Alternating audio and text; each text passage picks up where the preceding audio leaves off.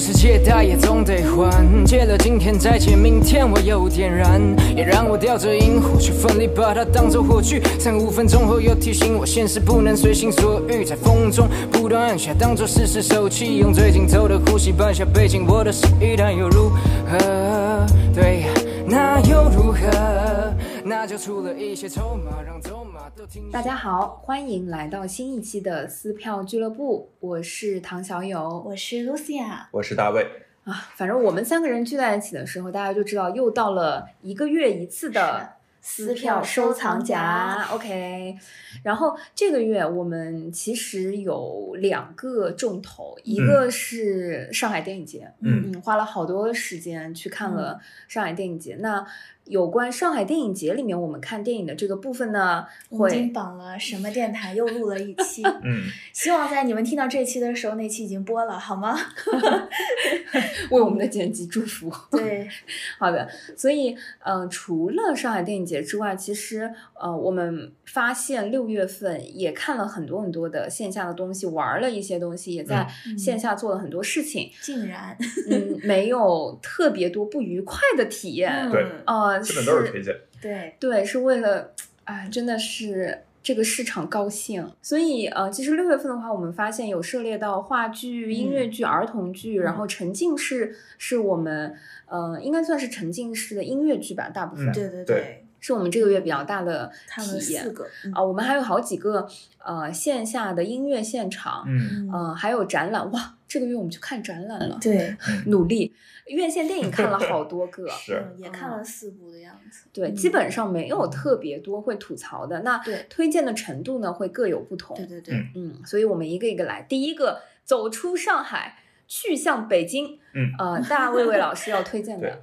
我代表四票俱乐部终于杀到了北京，呃，然后也是上次和朱一老师聊的时候，他提到他的新作品，嗯呃，《我是月亮》会在北京先上，然后我就也是去北京看了《我是月亮》的最后一场。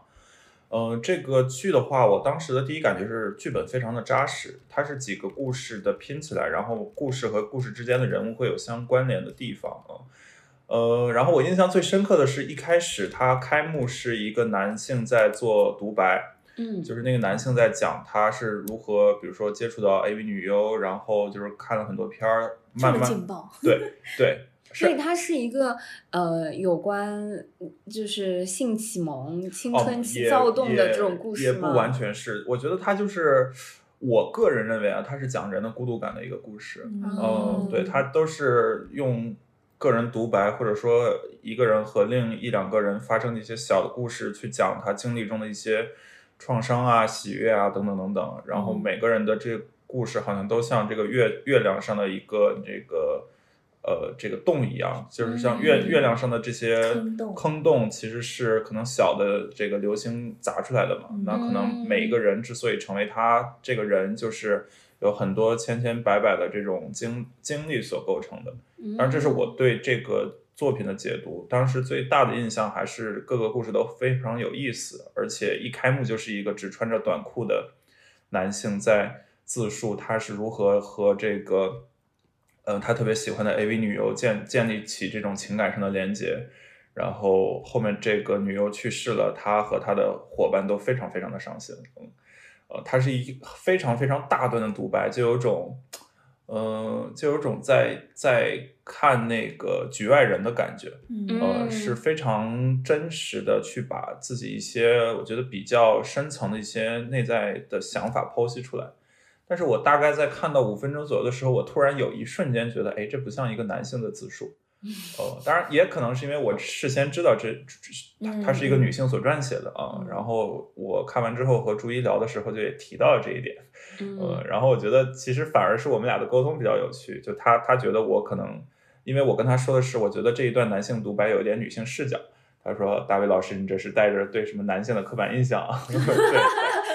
难道不是对女性编剧的刻板印象吗？嗯，对，就是你带着对性别的刻板印象啊。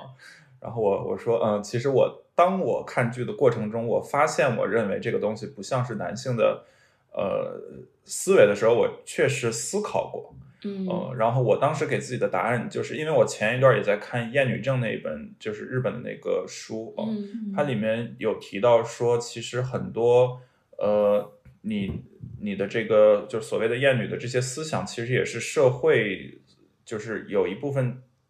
就是怎么说呢？你身边的人都这样，并且强行灌输你，你要这样说，你才是一个男性。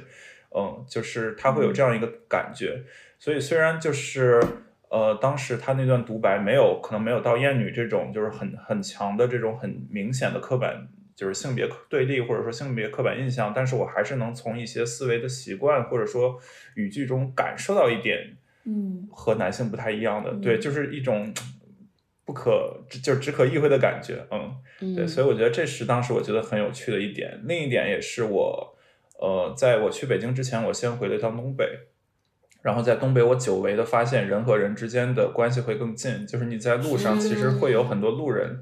或者说，就是我我和我的姨出去买菜的时候，他们会和比如说卖菜的，或者说餐馆的老板有很很深入的沟通。哦，是呃，对，包括出租车司机，就是会会问小伙子啊，你你怎么就是拉家常？对对对，就会有很多拉家常。呃，然后我当时和朱怡说，就感觉在东北人和人，就是你的路人就不是一个纯的 NPC，但是在上海很多。比如说你出去面对的像服务员啊，他更像一个 NPC 的存在，呃，然后朱毅也表示深有同感。那我其实在他这个剧中也看到了类似的一些，呃，就是路人之间产生一些互动，或者说人和人之间更加呃更加高频的互动，就是抛抛除掉他这个人本身的社会符号所带来的人更真挚的、更真实的那一面。对，这个是我觉得我是月亮当时让我觉得还蛮惊喜的一。一点，嗯，然后另外，其实我也和当时散场之后，我也和一起去看的一些小伙伴聊，他们也都表示这是丁一腾相对来说最，呃，所谓朴素的一部作品，就没有玩太多花活，就好好讲故事。是是是，嗯，我觉得可能也是剧本和导演相互成就吧，嗯，是一个让我觉得，其实我也好久没有看这种比较。呃，传统的话剧了啊，但就是它剧本可能不传统，但是表演形式和音乐剧相比还是偏传统嘛。嗯，但是也没有让我觉得很枯燥，反而会让我觉得很惊喜。嗯，就看到了一些很新的作品。嗯嗯嗯，我自己也是很期待这个作品。我也是，因为从话剧的角度来说。我觉得纯国内原创的话剧作品已经很久违了，嗯，太久没有看到了，嗯，然后其实我是月亮，我觉得在北京这一轮的首演，鼓楼西出品的时候，当时还有一个小的 bug，嗯，就是当时的首演日其实被推延了一日。哦，是吗？嗯嗯，就原定的首演的当天，后来好像是放到了第二天才进行了首场的演出。据说也是为了在整个排演、排练和操作上，希望能够更精益求精，就是更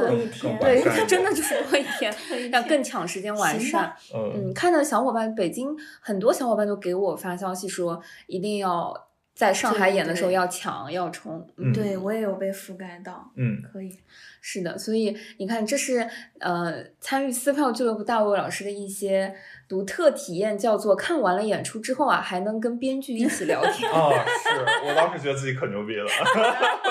好的，好的，开玩笑，开玩笑，嗯，对对对，嗯，非常期待，对，反正呃，如果到上海来开票的话，我我们一定会再再看的，嗯，呃，然后这是大卫老师在北京。自己看的这个演出，然后嗯，下一个推荐的音乐剧呢，是我自己在六月三十号赶着六月份收尾的时候，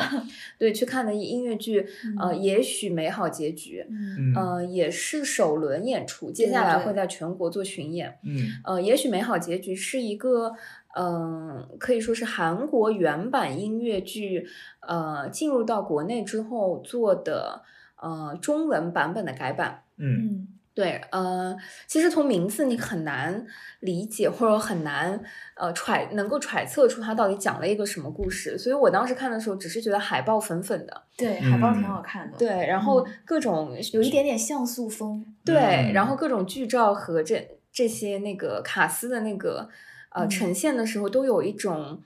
嗯，我觉得有一点新的，对，抽离。不是很现实主义的。嗯因为前段时间的那个他的视频投放特别多，基本上有很长一段时间，文化广场的所有戏开演前都会放这个电片。哦对，那怪不得，因为是上海文化广场出品，对对但是并没有在上海文化广场嗯演的很重要的一个原因，就是它其实在韩国是大学路的一个中小剧场的一个作哦品。对呃，然后我这次是在呃那个上海的上上剧场，嗯看的这一轮首演。然后我看的那一天呢是呃黄子弘凡和于思冉这一对组合，嗯。做的呃这个卡斯的版本，然后另外一个呃不能算是纯配角吧，我觉得也也算是主角类的角色是祝松浩。嗯，这样子嗯。三三个演员的这个卡斯，嗯，刚刚我们讲的时候很难猜它的剧情啊，就是看完了之后，我觉得一言以蔽之，就是两个被主人遗弃了的、快要被淘汰了的机器人之间的爱情故事。哦，嗯 听起来很硬啊，就是，呃，但是我自己看的时候是，嗯、有浓浓的啊，最近大家都知道我在看韩剧，就是 就熟悉的配方，同样的味道啊。嗯。然后很韩风。非常韩风，但我觉得它不是典型的韩国音乐剧出品的那种类型，嗯因为之前我们看到了很多啊、男男 CP 组合呀，或者是悬疑探案类啊，嗯。对，但是嗯，我觉得也许美好结局这个作品是有一种浓浓的韩国电影风和韩国电视剧风的嗯那种纯爱，对，嗯。也不能算是呃完全架空的那种纯爱，就是虽然嗯是在一个呃抽离的机器人的框架下，但嗯有一点啊、我脑中的橡皮擦呀、蓝色生死恋啊、哦 这种类型的一些 爱情，绝望悲剧的纯爱，我 对，我逐渐 lost 了。呃，就是嗯。对，露露完美呈现了她的这个嗯、呃科学名词解释，嗯叫呃那个叫什么绝望悲剧，悲剧中的纯爱故剧情故事，嗯。对，大概就是这样。所以机器人的绝望是什么？被淘零件老汰了化了是吗？我觉得就是会有一种，嗯我猜啊，嗯，会有一种就是你知道自己会有一个不好的结局，然后哦。甚至不该有这种感情，但是为什么会坠入一种无法自拔的情但感？机器人之间的感情是什么样的？它它是拟人的那种吗？还是像瓦力那种？我是这么觉得的，就是、哦就算是这样的故事，既然比如说像我没有看，我也能嗯猜到，其实更考验它到底现场能不能打动人。对，我嗯，我自己是觉得还有一个更难的点是，韩国其实都很擅长用电视剧去嗯表现它，因为电视剧有很长的铺垫嗯和很长的细节描述。嗯然后电影的话，都是那种艺术的手手段方式，取一个切片，或者说怎么样。但音乐剧如何在舞台上又要做？而且你知道，有的时候看那种纯爱嗯片和纯爱电影，也有的时候会觉得拍的不好会尴尬。嗯，然后在剧嗯场最怕的就是所谓的嗯尴尬，突然空气很安静。对，但没有这个作品，嗯，它全程就露露刚刚说到的那些，就是在剧情的基因里面就预设的这些东西，在嗯。前半部分根本就没有被体现出来。啊，就是它前面有多甜，呃，后面就有多虐，因为所。嗯有甜的部分，在一个转折和一个信息点的被就是拔高，就是抽出来了之后，所有前面填的部分就会像那个海浪一样，一层一层的叠加，让你有很深重的那种后面的嗯悲伤。嗯而这个悲伤的部分，又因为在那个剧情架构的框架下，每个人都会有自己的解读。因为嗯对于机器人这样一个设定，你可能我我当时在下半场看的时候，就我脑中突然就出现了之前看的韩国电影《我脑中的橡皮擦》嗯。这个模板这个套路，因为我脑中的橡皮擦是一个非常经典的韩国电影，它讲的嗯。就是一个三十几岁的年轻夫妇遇到了之后，因为嗯、呃可能身份啊什么呃学历啊阶层不一样之后在一起，在一起之后非常甜蜜，而突嗯。然有一天他们查出来发现得妻子绝症了。妻子得了阿尔兹海默症。哦，所以他就会一点一点引我脑中的橡皮橡皮擦嘛，它前面有多甜，你知道擦掉了后面的细节一层一层的铺垫就会让你有多我看过一个美虐。国电影也是这种设定，风格不一样，对，嗯，就 是我觉得亚洲的那种爱情的讲述方式和欧美的那种对于情感的描述方式，它的那种浓烈程度和呈现方式是完全不同的。就它的那种层层递进和细腻和嗯他情感上的那种共情的连接。因为这次我有我看的院线电影当中有一部《当男人恋爱时》，其实也是类似的，啊对对对而它也是翻拍的韩国的本子。嗯嗯，所以我觉得到后面可以再讲一讲。好，对对，所以嗯、呃这样子的形式，我觉得在目前国内的音乐剧市场，嗯甚至是全球范围的音乐剧市场，其实是比较少见的。嗯嗯嗯，翻着中文版的，呃，这一组的卡司，其实除了我看的黄子弘凡之外，还有大家非常熟悉的张伯俊老嗯师，然后呃，还有高玉成等等，嗯。就是你能感觉，就伯俊老师之前经常演的是那个。呃，阿尔吉农的花束，对呃也。是韩国的作品，很会，对，嗯翻翻过来，然后有一些智力障碍等等，就是，嗯、其实我看过很多的观众看博俊在那个作品里的呈现，后期会哭，就是嗯会被触动到，会被大哭。所以，嗯、在这样子一个机器人的框架下，不得不说，这三组机器人有三组不同的呈现方式。嗯嗯，我觉得在表演的演技上，呃，可能以前并不是那么呃纯熟，或者说有自自己的一些风格的一些演员，其实在这个框架下会更有抓手，能够更好的去发嗯挥。嗯嗯，我那天在上剧场看的时候，到下半场开始，哇，无无数听到那个撕纸巾啊，那个塑料 纸抽动的这个声音，就是很明显。而且，嗯，其实那天，呃，一般来说，现在的音乐剧啊，主流的套路就是你散场那个 uncle 的时候会很嗨，嗯，这个作品结束的时候真的 uncle 的时候都在哭，就就嗨不起来，就因为它是绵长的那种。哦就是后劲很足的那个氛围，就大家一句话都没有，然后默默的站起来，然后就默默的退场走掉，这样子，嗯很感慨。对，很感慨，是这样子的那种形式。好，有点想看了。我哦本来真的不准备想看的。对，它不是那种好奇，对，有点好它奇因为我们我觉得最近看了市场上有太多就是摇滚啊这种类型，就结束 uncle 之后很嗨啊，然后大家一起就是拿出手机在拍短视频录像啊。这部作品我觉得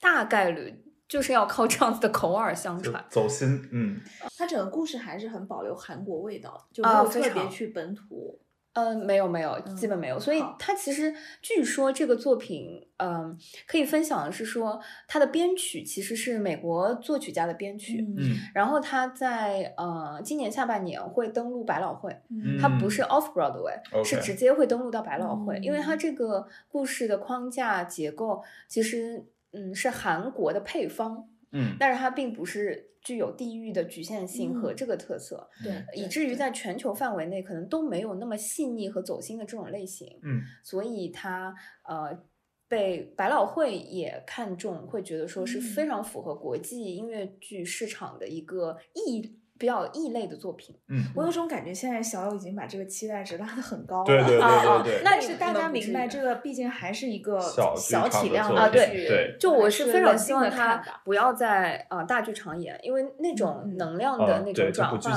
对对对，是它就是在中小剧场比较合适。然后，如果嗯。你是韩剧爱好者，我觉得你会很容易喜欢；如果你是日剧或者说大陆剧的爱好者，那你可以不用把预期拔得那么那么高，不太一样。嗯大陆剧嘛，就是转折加转折，现在爽剧特别多，你可能会嗯觉得这种慢慢的不一定那么合适。嗯好的，好，好，那除了这个音乐剧之外呢，哎、本月我看的另外一个推荐的作品，其实可能经常听我们节目的小伙伴已经听到过了，过一次。嗯就是在儿童节的时候啊，我们也嗯是过了个儿童节。嗯，呃，之前我们预热啊、聊了帕丁顿熊，对对对。然后小友真的去看了，感觉怎么样？？就是啊、就是我还买了帕丁顿熊的周边，我还。收到了，我还收到了礼物。我跟你说，小孩子喜不喜欢我是很难讲，就反正我也没嗯。带小孩子去，我就是嗯。自己去，呃，因为也没有小孩可以带。但是呢，我是很喜欢，嗯就是超级可爱。我指的可爱的是指，就是我是看过原版那个电影的嘛，一二季嗯。都看了，嗯。呃，然后那个熊就是一比一还原了这个熊，哦，嗯，然后那个熊就是，嗯、他就像真人一样，然后他的每一个手指像真熊一样。啊啊，对，真熊，好的，他就是那个真熊，就感觉那个电影里面的那个真熊就一比一还原来到了舞台和生活中，嗯就他每一个手指都会动，嗯。嗯，就是他还会换衣服，还可以嗯。自己给自己用自己的手给自己脱帽子等等，就是他就是一个嗯。活活的熊，嗯，他他是人在里面吗？对，哦，然后他其实是偶，他是偶，然后这个偶是从就呃公仔那个熊的那个偶，它不是我们我觉得想象当中，比如说像皮影或者是古中国呃传统去操偶的话，嗯一般都是用的支架。用的是线或者是什么，嗯嗯然后他从英国过寄过来的，呃，原版的这个道具，它这个偶，嗯，它的眼睛也能动，嘴也能动，然后它手也能动，嗯然后是有演员，呃，就是。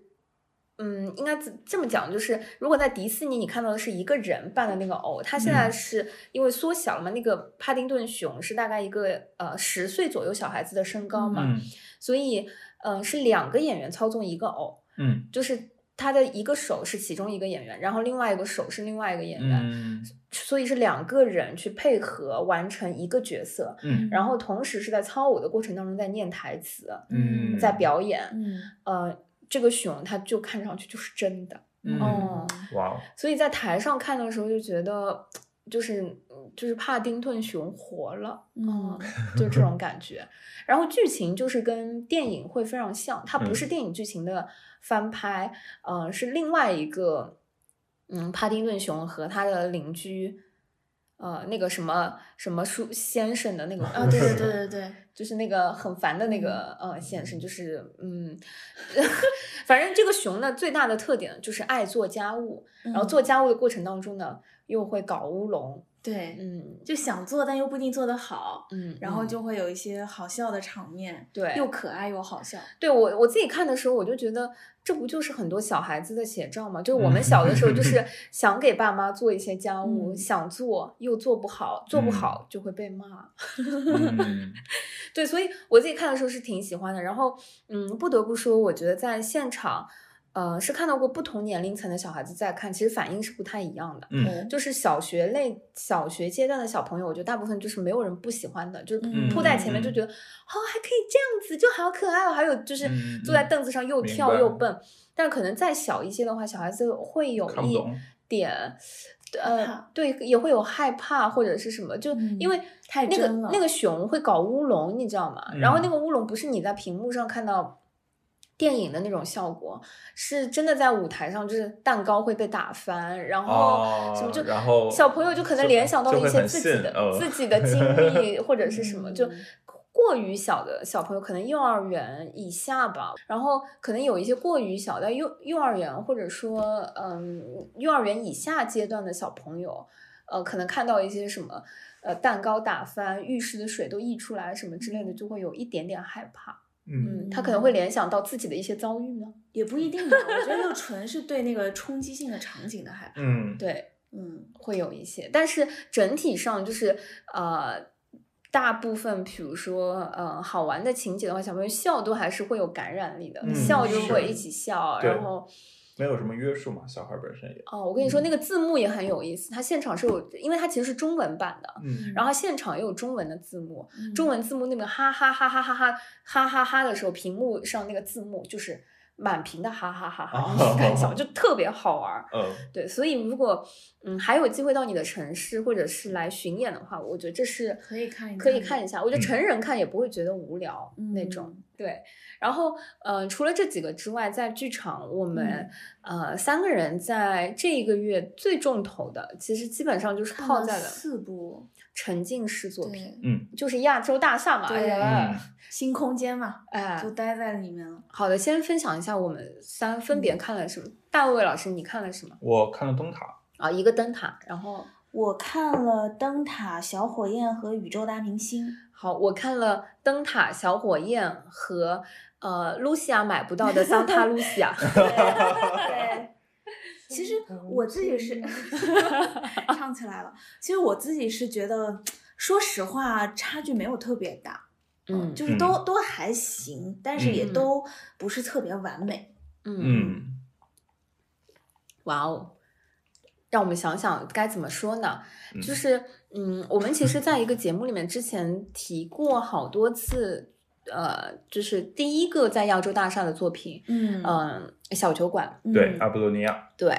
啊、然后小酒馆当时因为是第一个呃沉浸式音乐剧嗯，小剧场的沉浸式，小剧场的对，或者环境式，环境沉浸式，嗯，所以对我们其实是有挺大的、挺新鲜的，对冲击，然后也觉得是有一些新的可能，就比如说有些东西它可能不适合在所谓的舞台上面演，但是它用这种方式是可以消化掉、破解掉一些东西，并且增加一些趣味的。嗯，然后我自己是觉得，呃，这个月我们集中式的刷了一批沉浸式，嗯，最可喜的是。呃，在阿波罗尼亚之后啊，其实现在每一个作品它都有一个代名词。嗯，对对，阿波罗尼亚叫小酒馆，然后它的前传啊，同一个公司一台好戏出品的桑塔露西亚呢，就叫小赌场。对，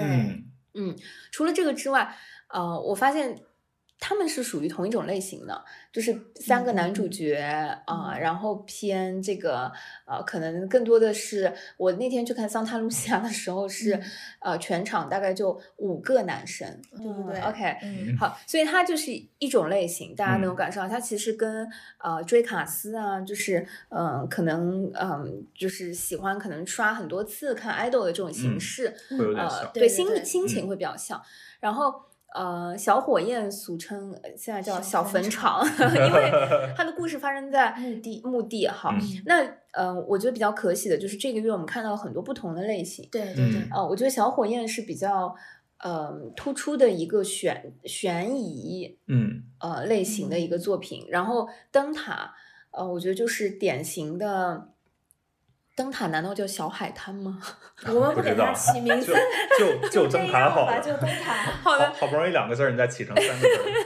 对对，它的典型，我觉得是呃，介于有一点想讲一个故事，有理想主义的呃情怀的那种故事类型。我觉得灯塔的故事，温暖式的。对我，我只看了这个小酒馆和灯塔，然后我觉得灯塔的故事其实讲的更清楚一点。嗯嗯，但他故事本来也挺简单的，说实话。对对对，嗯，相对来说，我觉得灯塔的起伏没有那么大。嗯，总体来说呢，就是一个比较呃淡淡的海边的故事，就是去兄弟情。对，修船，然后守护灯塔，然后，嗯，灯塔是怎么点亮人心？然后大家是如何相聚在一起？然后又是如何分道扬镳？对，就是其实就是这样一个故事。然后总的来讲，我觉得算是制作挺用心的。嗯，不管是呃像内部的沙滩的这个搭建，然后包括给所有进场的观众的一个手环。嗯呃，报纸、报纸、明信片，让你提前去了解一些故事背景，让你沉入这个里面。我觉得是有想很多办法的，在做的。演员的化妆啊、造型啊什么也挺用力的。对对对对，就没有因为说是小剧场就有什么折损。嗯嗯。而且当时让我比较吃惊的是，我。看的时候以为它也是外国引进的作品哦，纯原结果是纯原创。哎，我我当时也是，我跟大卫有一样的体验，就是看到一半我就在查，就是我想说，就是看到一半你就在查，哎，这个习惯不太好哟。拿手机查，就想说它是一个嗯什么引进的一个作品，后来发现说，哎，这个跟很多我们在啊商业环境里面，大家要嗯明明是一个国产的。呃，一个呃小商品店铺对吧？也要把它包装成对日 本东京有总部门店的这种就很很多。就是我觉得这个作品也是，就是它其实是一个纯原创的作品，能做到这个程度，我觉得是非常非常不错的，非常完整。然后呃，是对社交障碍恐惧症的人比较友好的一种环境式互动的。作品就他不会特别强求，但又有很多的互动，有有一个很很硬的互动，把一个 观众拎到台上不管他了。啊，是是是。对我当时是觉得这个互动没有必要，完全可以去掉。我当 时很想自己能上去。你看，我甚至能跟着唱。啊，所以就是他其实是会选人的，也是我我觉得他没有。嗯，他的一些还有很多细节的那种互动，对，是不需要你有过多的这种参与的，那个尺度还是挺挺好玩的，因为它设计了好多。对，有意思的是它，呃，看起来像一个呃英国舶来的剧本啊，是的，是的，因为它故事它有种翻译腔的，嗯，对，然后故意制造了一种翻译腔和那种海外名字。好，然后小火焰的话，嗯，其实是我们看过，我自己是看过大火焰在剧场，对哇，那那天就是上一个月我们也有聊嘛，那天就是又冷，然后剧场那个空调开的又大，然后音响又响亮，所有的。电闪雷鸣，反正就是有一点吓到我。然后小火焰呢，嗯，我自己的体验是改了剧情的，哦，是吗？嗯，然后跟大火焰的剧情其实是，尤其是它后半程的走向是会有不太一样的。哦，嗯，然后那大火焰的剧情成立吗？非常成立。小火焰呢？啊，说真的，我看完小火焰的时候，我的感受就是，它其实剧情还挺离谱的。但是呢，我觉得演员的投入程度高过了剧情的需求。哦，就是虽然是个离谱的剧情，但是演员都逼自己非常的投入在对投入在一个自己的这个角色当中，就信念感很强吧，就这种感觉，努力的把这个整个撑了下去。大火焰的剧情非常的成立，因为它就是一个。嗯，女主了不起，好吧，就是我如果这么说的话，我不知道能不能让让你让露西亚看了之后有所理解。嗯嗯，就是那个女主角她从头到尾都知道。哦，嗯，所以这样子的话，这个是在大剧场的 呃一个一个故事。所以它是非常 make sense 的。也就是说，大剧场里面女主是有意识、有预谋的做这一切，但是其实小剧场的后半段女主也是没有没有，她其实改了，就是小剧场甚至在角色上有，嗯，因为它有一点侦探悬疑，在此处我觉得也不是很方便方便聊，嗯，但是我相信有不少观众都看完了没看懂，就是逻辑无法自洽。他其实，但是我觉得小火焰他打的是，呃，悬疑沉浸式的那种，因为发生在反转比较多嘛。对对，然后，嗯，其实他三种视角去看案情当天。对，但是你看小火焰是几乎没有用户呃观众互动的，对吧？这他从头到几乎是没有观众。他的观众互动会比较类似于阿波罗尼亚那种，就是。会跟个别观众有一些，我给你一杯酒啊，然后给你有一些这种互动，没有那种把观众直接拎到台上来当对，其实是很弱示众的这种比较少，对吧？就是相对是弱的。嗯，然后他，我我觉得更多的就比如他的打斗，嗯，他的那个争执，就是这些情绪矛盾点比较冲突、比较强烈的东西都在你的面前，然后打也是真打，摔也是真摔。就是看着挺疼的，对，就是，呃，然后现场打雷的那个，呃，你知道小坟场又下雨，然后那个。哎，反正我当时看的时候，因为我不太喜欢玩密室，也不喜欢玩这种什么鬼屋、剧本杀什么这种，我都比较少。所以我当时更多的是去看他的整个舞美啊、设置啊，然后呃演唱啊、表演，表演是真的非常的用心。我觉得，因为他特别特别近。又在讲那个探案，对，太近了，所以三个演员都非常近到，就是我真的觉得很多时候演员在一些独白的戏的时候，因为观众跟他距离太近，他难免眼睛会跟观众对视到，会影，但是他就是很努力的克制住，对，不受影响，嗯，继续把这个撑下去，嗯，对，所以我觉得如果，嗯，喜欢玩什么密室。呃，但也没那么可怕。如果你真的是 冲着那种去的话，你会有点失望。对，其实不太可怕，毕竟它很多的时候就是都是在还原案件当下嘛，所以其实还行。就是小小胆小，懂了。有一点了，对。然后我去看桑塔鲁西亚的时候，我看完就那个小赌场，我最大的感受就是，嗯，如果是会反复刷小酒馆的观众，他一定会更喜欢这部作品，因为它比原先的会呃更富。嗯，那个冲突感会更强吧？对。然后，如果不喜欢小酒馆的人，这个观众的话，还是不会喜欢，可能会更不喜欢桑塔露西亚。呃，如果看过小酒馆的话，会记得其实小酒馆的剧情是关于一个已经倒闭的酒馆意大利人，然后意大利黑帮家族的那个去演一个黑帮家族故事，就是剧中的角色去演一个。呃，剧本的这样的一个事情，那这个桑塔露西亚呢，它讲的就是这个黑帮家族的事儿，对，就黑帮家族的打手在帮自己的家族，在帮这个黑帮家族的老大们撰写这个家族史的时候，但是原来家族里面还有两个还在还嗯。活着的人吧，嗯。跟这个打手之间发生的一些事情，嗯。所以其实它的剧情跟呃小酒馆是有些相关的，嗯。但是呢，它里面有两个角色是小酒馆里没有的真人演角角色，嗯。然后在这个赌场里面出现了。嗯，嗯。实际上我想说，这重要吗？不重要啊，就是无所谓的呀，就是你真的是去看剧情的嘛。反正呢，我我觉得两个都看，甚至他们其实是会现在有一些串联，嗯。就说哎，哦这个是楼上小酒馆的演员跑下来演什么，就是很有意思，就是已经都串上了。啊那对这不相互会导一点出戏吗？会吧？不会还好，其实，在设置里面都非常的呃自然。OK，嗯但再回过头来说，不重要啊，朋友们，我们难道是去看剧情的吗？但是阿波罗尼亚的剧情是成立的呀。啊哦，剧情都成立的，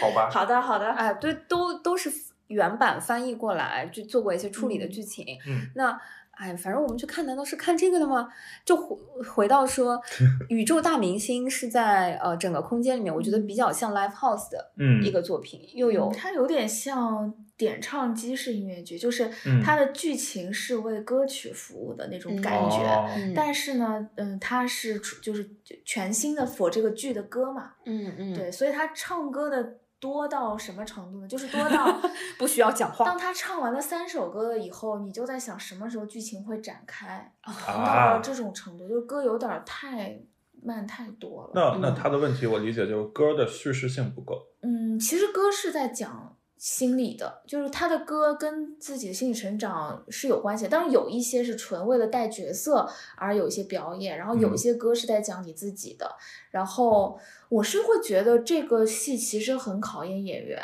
嗯因为他会需要你这个演员，虽然在。呃，剧情当中这个角色是一个所谓的明星吧，嗯但他可能真的不是光是长得有偶像气质，能唱一些歌就行的。嗯因为你那样的话，可能，嗯，真的就会变成是来看这个剧的粉丝，更像是在粉丝心态看演唱会了，嗯它就不太会像是一个剧。但实际上，这个剧如果要演得好，是会需要演员本身有很强的剧情表达能力、节奏的嗯控场能力和歌曲的情感层次嗯都要能出来的。嗯，所以就是。呃，我自己没有看过，但是我没我没有看过周可人老师的这个场次，嗯但是呢，看过的人是跟我说，宇宙大明星大家可以，呃，尽量去看周可人的场。嗯，目前来讲，他的表演可能是最成立的。嗯嗯然后宇宙大明星也是融了很多新空间里的其他戏的梗，因为比如嗯。说我看的那一场宇宙大明星当中，老板的这个角色是由张梦嫣演的，嗯。而张梦嫣是在隔壁你好 Smith 里面的、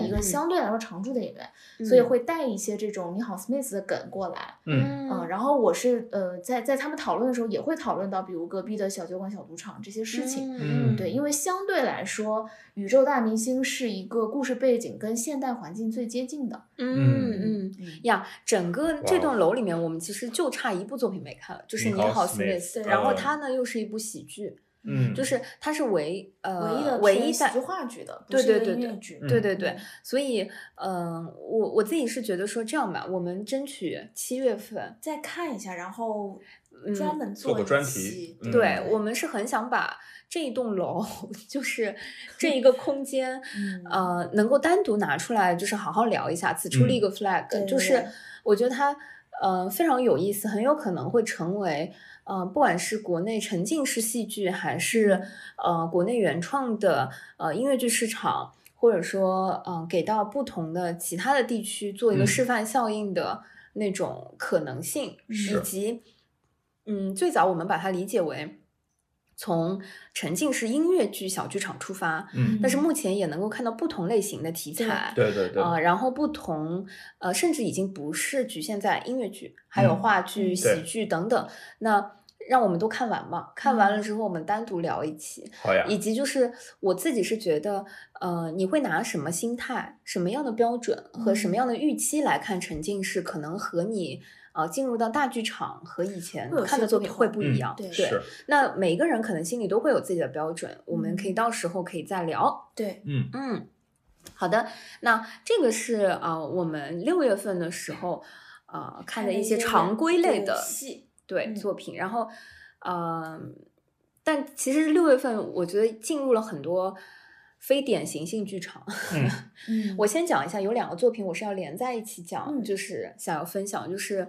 六月份。我看了，呃，我把它称之为叫做二零零八年奥运会开幕式组合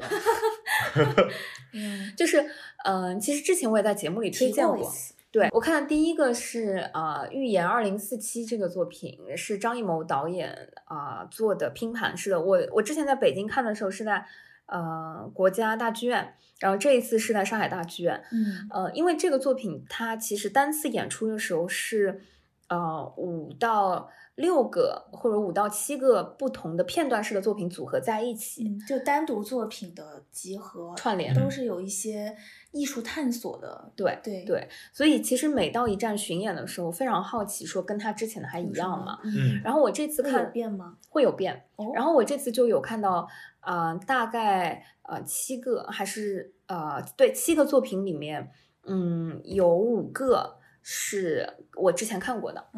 啊，然后有两个是新的，嗯，而这两个新的是最呃也是非常触动我的，最打动我的是在呃今年上海大剧院这一版的时候，结尾的这个作品是呃由京剧呃一个呃鼓敲鼓的这个京剧乐队班和一个京剧名角儿，裘老师吗？裘继荣吗？呃，没有，裘继荣老师是在第一场的时候那个古乐。古呃古琴和激光舞蹈的时候出现的，然后嗯，这个我在之前的版本里面有看到，然后呃这一次那个他其实用了好几组京剧和传统文化，因为嗯刚刚露露也提到嘛，其实这个作品它的创作的大逻辑都是把一些中国呃非物质文化遗产和呃传统曲艺和传统艺术的东西抽离出来，和一些。呃，现代的、未来的科技感的东西和呃其他的那一些艺术形式相撞击，对，比如说用现代舞和智能机器人相互之间来跳舞，嗯，比如说用全息影像的已经预先拍好的呃舞蹈的液液晶画面和影像和真人在现场进行互动舞蹈，然后包括说配乐里面会用到啊，比如之前我看过有悠人神鼓，然后这次也会有呼麦。呃，甚至有那种啊，婉婉歌，啊，已经快要失传了的呃一些号子的这些部分，就比如说劳动号子的那种呃配乐等等，嗯，所以你会看到是很杂的东西，就呃融在一起。那这次最后那个作品里面。有声光电机器，然后由京剧和街舞来碰撞，嗯，就你能想象，就是京剧的部分和街舞演员在现场一起合作又 PK，然后街舞演员的乐手是呃著名的海外的一个呃爵士的古典呃鼓手，嗯，对，然后呃配合京剧的是呃现代传统的一个非常有名的呃一群就是京剧配乐老师。就是也是敲那个金鼓嘛，还是什么？就是京剧里面那个小鼓。这个设定听着很像那天咱们聊那个电影的时候，孔老师吧看的那个纪录片。啊，那个呃，就是巴黎的呃歌剧啊，不是我我看的那个，是你看的，对对对，就是华丽的呃上海电影节的期间看那个华丽的印第安人，对，嗯，然后我为什么说是？嗯，怎么讲？就是零八年奥运会组合呢？第一是，嗯，其实这个作品，呃，二零四七，我我觉得很像在奥运会的时候，就是，呃，大家能看到的，把很多的元素和很多的东西在一个母题下或者一个呃想法的大方向上结合在一起。嗯嗯。第二个呢是，呃，六月份这个月的时候，我又看了另外一个作品，嗯，在西岸穹顶。嗯。呃，看的是，我现在很难归类它到底是一个什么类型的作品，就是荣，而荣的编舞老师和艺术创作者，嗯，整个的艺术总监沈伟老师是二零零八年北京奥运会卷轴那个作品的呃编舞哦，嗯，所以其实他们是呃相当于北京奥运会期间的那个开幕式的黄金搭档，嗯嗯，然后。呃，我当时看那个卷轴的时候印象很深，就是在。啊，体育场内那个卷轴慢慢的拉开，由一些现代舞者在呃液晶的画幅上随着水墨画的那个展开，然后呃呈现出就是中国历史的那些又有中国文化特色又美的那个画面。嗯，然后荣呢这一次呃其实他有呃用了易经八卦的呃概念，对这个元素。然后先是呃有装置艺术的作品，是呃沈伟自己拍摄的，呃应该是二十四幅照片，呃做的呃装置和他手写的那个书，呃手写的剧应该是片段吧，只言片语，在我看来，嗯，然后有机的 组合在一起，在西岸穹顶它是一个圆形的。一个环境，然后外围是一个圆形的装置，呃，呈现这样子一个展览。所有的观众进入到内场的时候，先看这个展览，嗯，呃，你可能大概会看半个小时左右，陆陆续续的进入先看。看完了之后，圆的内部是一个四面屏，啊，方的那个幕布。然后第二个部分就是看它的一个影像作品，嗯，这个作品大概会在啊十五分钟左右，嗯，呃，这个是第二步，第三步是。啊，全部结束了之后啊，那观众就会围绕在圆和方块的当中嘛。嗯，这个幕布突然就啊卸掉，卸掉了之后啊，这个方块的当中是啊真人的现代舞舞者在自己的一个方块下，每一个人的方块下开始呃同时进行现代舞的表演。嗯，啊，以及即便是这个表演在半个多小时的时间里面。也会分成不同的阶段，就刚开始大家都在自己的框框内进行舞蹈，嗯啊，接下来会啊打乱或者说配合一些颜料，配合一些啊其他的部分，就是在一些装置上进行舞蹈，然后再回归到自己的这个位置。然后这个舞蹈当中，呃，第一个部分大家是可以在外面看。第二个部分走到这些格子当中，能够近距离的接触到所有的舞者，就是你边走边看。嗯，那呃，其实相当于也是在这个舞蹈的场域里面和这些舞者在一起，然后最后还有一个啊完整的就是谢幕在结束。这个整个过程当中是会有组织的吗？还是观众是完全自由的？啊，几乎是自由的。组织的话，也只有个别的志愿者在。啊，可能影片要开始的时候，呃，建议前排的观众不要站着。嗯，对，这样子，所以它完全是一个类似于，嗯，环境艺术的一个东西，就是他先是做了一个展览，很综合，对，然后给你看了一个影像片段。因为我想象的场面是他，因为不是 for 一个人的嘛，他一定会有多个人，对对对，那大家其实看展的节奏是不一样的。对，但是可是他又是，比如说他在放影像是统一开始的，而不是连续不断的十五分钟、十五分钟的放，对吧？其实就是我理解，可能就是一遍统一的时间，对，然后接下来就进入舞蹈的时间，对，会使得几乎全场的节奏要尽可能的一致吧？对，其实嗯，大家不会有特别大的差别，因为呃，虽然陆陆续的进场，但是呃，他的展览作品并不是特别复杂。就是它有易经的那个圆圈的那个概念，其实看完一圈，基本上看的再慢，呃，基本上也就在可控的可能半个小时之内。那其实就会出现会有人要等啊。会不会尴尬呢？没有要等啊，就还哦，有一些观众可能等，因为你总有东西看，你觉得是新奇的，就你不会有那种在心，就从观众的心情上不会有那种心态上的那种啊，我不知道该干嘛。然后陆陆续看完的观众就会呃在四面墙内就开始坐下，就知道接下来我要等的是第二个影片，而且呃整个环境大家都还是挺挺期待的，并没有那种，可能我觉得也是。嗯，艺术相关的那种场域会给人那种不自觉的，嗯，约束感。对，对，所以这两个作品我觉得体验非常不同。就是第一个，我觉得预言是那种新奇的东西碰撞在一起，典型的张艺谋导演式的呃作品的集合。嗯，而它新奇的部分在于，他又会用什么旧的东西和新的东西碰撞出一个什么？嗯，这个是我觉得始终有。就是拍案叫绝，觉得想不到，然后很酷的点。嗯，然后荣，我觉得在嗯沈伟的这个作品的呈现下，一是呃，因为沈伟，我觉得，嗯，我个人觉得沈伟被更多的大众所熟知，除了零八年的这个作品之外，呃，很大程度上是那个舞蹈风暴，嗯，因为他也做了舞蹈风暴的那个评委，嗯，在那个综艺节目里面，他的很多点评，他的那个分享还是非常到位的，非常有意思，嗯，这次荣的这个作品里也用到了舞蹈风暴的。呃，很多的演员，嗯，甚至我看到那天一个细节很有意思，是观众带着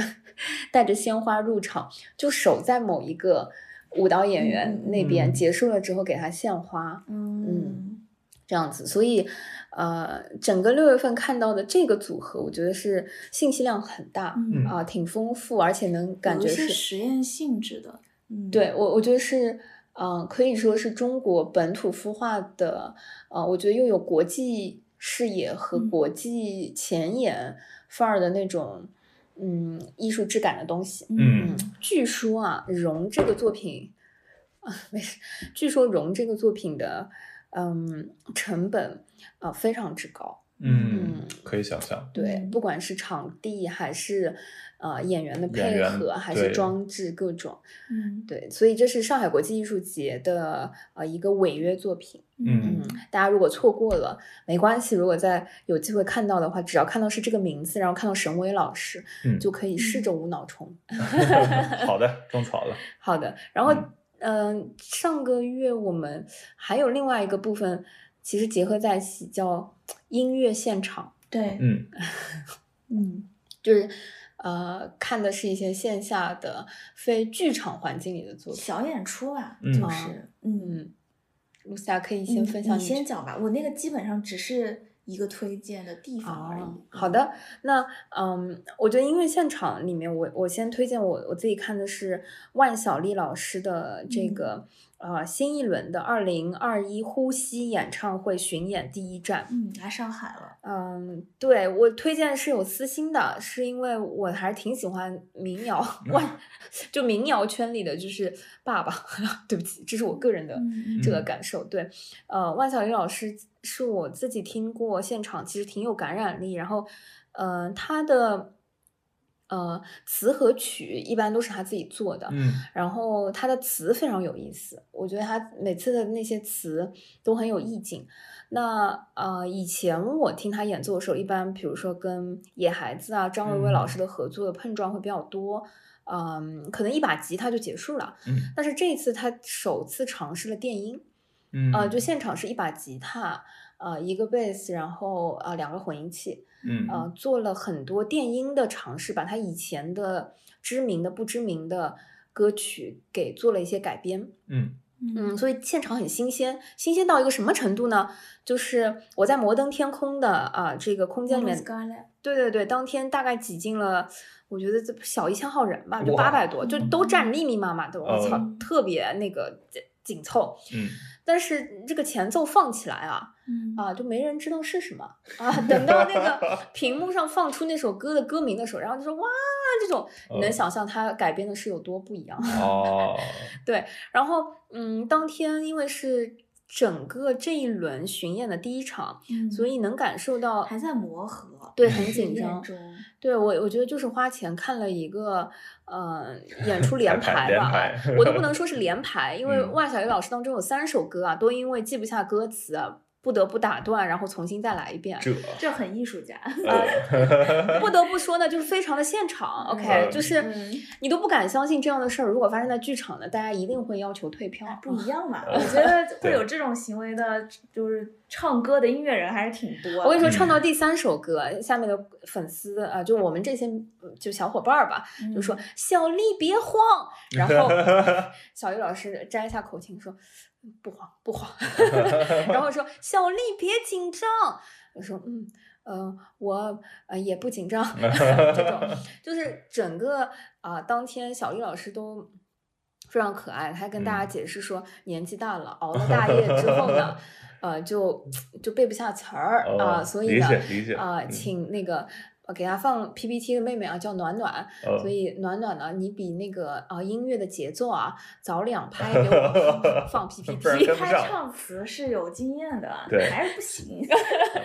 对，就是那个唱词啊，那个歌词主要不是打给我们这些观众看的啊，是打给万小丽老师 自己看的。嗯嗯，那我觉得可能去到别的站可能会好一些，但整体上，嗯，如果我我觉得没有听过他的歌呢，嗯。就是我我自己觉得，小丽老师的歌不是在呃手机里或者说在家里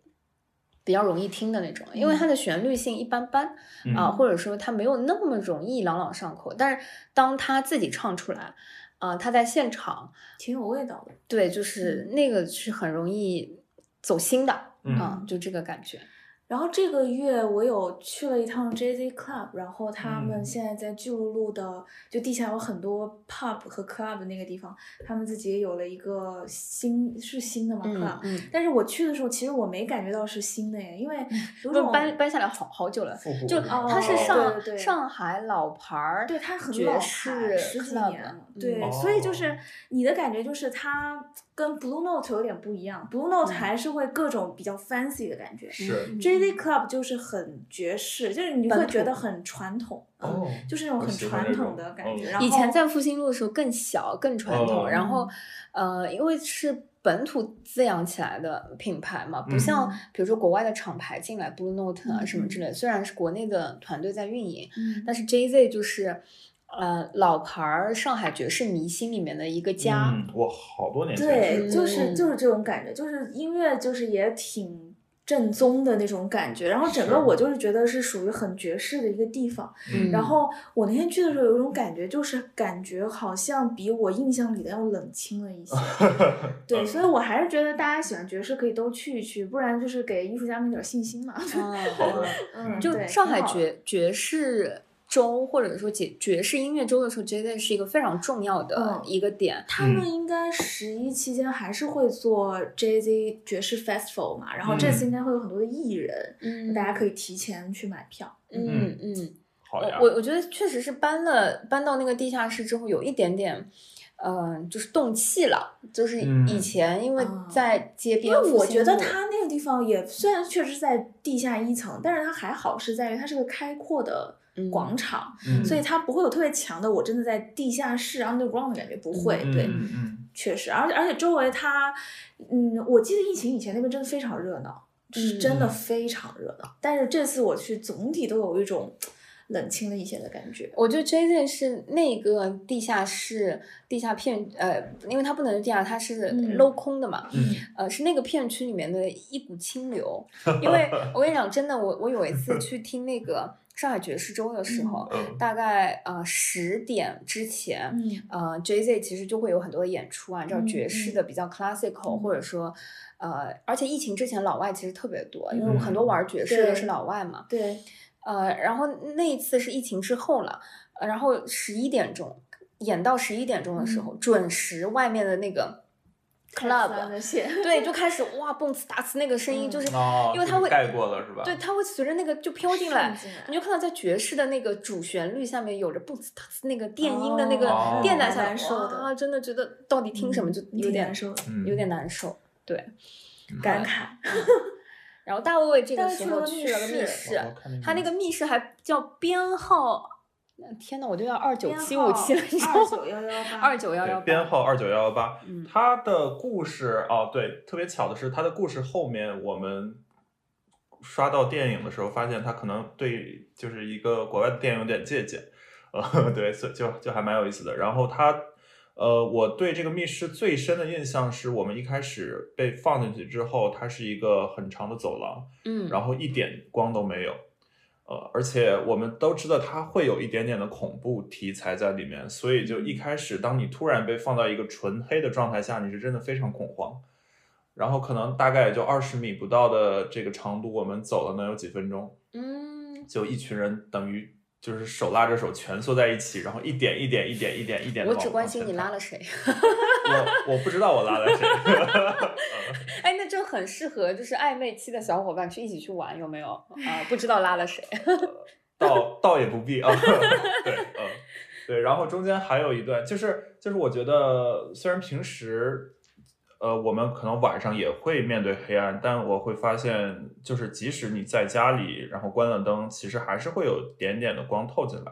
就我们真的很少去经历那种完全的黑暗，所以就是这种这种对于绝对黑暗、绝对未知的恐慌还是比较少经历的。嗯，对。然后此外还有一块是，就是它有一个每个人单独要过的关，然后我我殿后，然后当我 还没有过的时候，那个关突然停了。就需要我一个人再回到之前那个走廊去取一个什么什么东西，嗯，呃，然后这时候就会有一个人拿着斧头从远方跑过来，然后他的那个光是一闪一闪一闪的，特别吓人，对，特别吓人。然后其实我们玩这个密室前也去问了，就是这个密室不会有追逐，不会有身体接触，嗯，呃，但即使你知道，就是对方不会对你造成什么真真的伤害，然后真打起来你应该也能打过他，但是。对，哪里来的这样的自信？对，因为我当时抄起旁边的一个道具，我就说：“来，我不碰你，你也别碰我。”呃，对，所以我觉得可能这个就是密室嘛，反正就是解谜啊，然后有一些故事什么的，我觉得这个没有太多好说的。但是这个在纯黑暗中的这个体验是对我来说很新的一个体验。嗯嗯，是因为它的环境做的跟别的不一样嘛？就是是。呃，偏沉静的那种黑暗，呃，就是暗光类的，所以让你觉得跟别的不一样。就是它就是绝对的黑暗啊，它它在一个很长的走廊里，然后一开始把你推进去之后，它不会给你任何的提示，就说，呃，你要你要往那边走。呃，然后那个工作人员就把门关上了。这时候你也没有提示，然后你只能硬着头皮往前走。嗯，啊，当然前面点点有一个那个就是监控的那种红外线的光，但那个光并不能对你的这个视觉有任何的帮助。嗯，所以它是一个很大的空间里，是吧？那这想想这个密室就成本应该不低，占地面积应该不小，还好吧？还可以，因为它其实就是几个屋来回走嘛。但是我会发现，因为我其实不经常玩密室，可能也就半年玩一次。我会发现现在密室的成本已经比我之前玩贵多了 啊！对我 卷吗？也卷，对，也也开始卷啊。嗯，但同时体验也确实会比以前更真实一些。嗯，所以它不是对我们安利的啊，它是推荐给其他一些胆大的朋友。胆大的朋友们觉得可能我们都去过类似的了，真的。是，行吧，下一个，一个失败的好的，我我觉得聊完这个，我们可以聊聊展览，因为呃，正好。有很硬的展，对大卫卫老师讲到密室这一环是在黑暗的环境下他的这个体验，讲讲你在光明的白天啊，对展览就是最近看的那种震撼人心的。对，最近那个浦东美术馆马上要开幕了，然后上周末到这周一是搞了一个压力那次呃。压力测试啊，然后我也是拜托艺术叨叨的 Moni 给我弄了一张票，因为他是周一结束，然后我发现我靠，今天结束了，我赶紧问了他啊，然后 Moni 是大概周一下午给我闪送了一张的晚场票啊，Anyway，呃，对，然后我就去了，其实反正我们也不想问他带了谁啊，我自己去的呀，什么玩意儿？好的，那说一下你自己一个人会去看一个展的心情是什么啊？我我我我我其实经常自己一个人看展啊，一个人看。对，就我我觉得看展这东西非常的私人嘛，然后你的节奏也跟别人不太能 match，除非就是那种很久很久的搭子。否则的话，其实一起去看展其实挺别扭的。嗯，呃，然后也是因为我之后可能长期不在上海，所以我也是急着要在这个压力测赶紧去看掉这个展。嗯，呃，结果去了之后真的非常惊艳。它的展示有三大块儿，一个是蔡国强的呃一个作品，呃，一个是这个英国伦敦泰特美术馆一个光的主题，对，呃，Tate。还有一个是这个米后呃米米罗的一个作品回顾展哦，西班牙的那个对对对，嗯，画家和雕塑家就好可爱，米罗。呃，对，色彩很鲜艳，然后有很多符号在里面的一个艺术家啊。然后他们的作品其实我之前也多多少少在欧洲的时候都看过，尤其像米罗的那个展在巴黎的大皇宫。呃，就我在法国的最后一年，他刚好是做了半年的一个特别大的一个回顾展，嗯，对。但是这次在上海浦东美术馆看的体验就很不一样，一是终于在国内看到了一个非常非常世界级水平的这样一个当代呃现现当代艺术美术馆，我觉得它从硬件以及从策展的能力。还有就是整个的体验来说是完全不输这个蓬皮杜或者泰特美术馆的。嗯，哦，这么高的评价，对对对，毕竟你也是经常去这些美术馆的人。对，就其实 PSA 我也很喜欢去，然后我觉得这个普通美术馆叫 MAP，MAP 出来之后可能又把 PSA 给比下去了。呃，就。大家多卷一卷，对，多卷一卷。然后我我想重点说一下，就是蔡国强的作品，其实过去我对他的了解更多的是，比如说他的一些烟花什么的。嗯。然后这次我发现，就是当然确实我我艺术史学的不是特别好。然后这次我看了很多他的这个其他的作品，我会发现他会用爆炸来去做很多这种即时性，同时又就是通过爆炸这种相对不可控又可控的这个。呃，东西去作为一个创作手法啊，然后留下了很多非常有震撼力的作品。嗯，这个是我当时在看他的展的时候一个新的体验。且他在蔡国强那一层，他有一个特别特别大的展厅，然后展了几个巨幅的他的作品。对，就是那种长度宽度的展厅，我觉得可能世界中国也没有见过几个有那么宏大的这个这个规模的展厅。所以当你尤其因为我是差不多闭馆前，那时候展厅中一个人没有。当你一个人置身于一个巨大的展厅，然后面对这巨大画幅的作品的时候，而且这画幅本身它又是很爆炸、很绚烂的时候，会有一种扑面而来的那种，就是宏伟的气质。对，呃，然后泰特的这个光的这个，我觉得也很有意思。它就是把美术中这个，就是我觉得是最重要的一个因素，光和光影的变化，然后包括它。从这个最早的艺术作品，以及到现代，它是怎么被艺术家去去利用、去去调和？对，以及有比如说画作上，或者说这个装饰上，或者说这个呃小的这个这个模型上，它的一些运用，都去做了一个很系统的展示。嗯，呃，然后它里面有很多非常高规格的从泰特过来的一些展品。对，所以总而言之，呃，我觉得。虽然我只在这个浦东美术馆待了两个小时，但我当时有一个强烈的体验，就是我希望能搞到一张年卡，以后每周末都泡。对，就是它对我来说，可能就像是我第一次去看蓬皮杜美术馆那样的一个很震撼。而且后面我确实经常在周末就泡在这个蓬皮杜美术馆里，因为我觉得它的那个气场、它的那个场域以及它的那个作品的深不可测，是足够让你去花很多时间和会很喜悦的和他们共处的。嗯嗯，对，所以强烈安利。我有点想去了。对，七月八号开始，我估计会非常卷，人会非常多。嗯，对，看到七月八号之后向公众开放。是。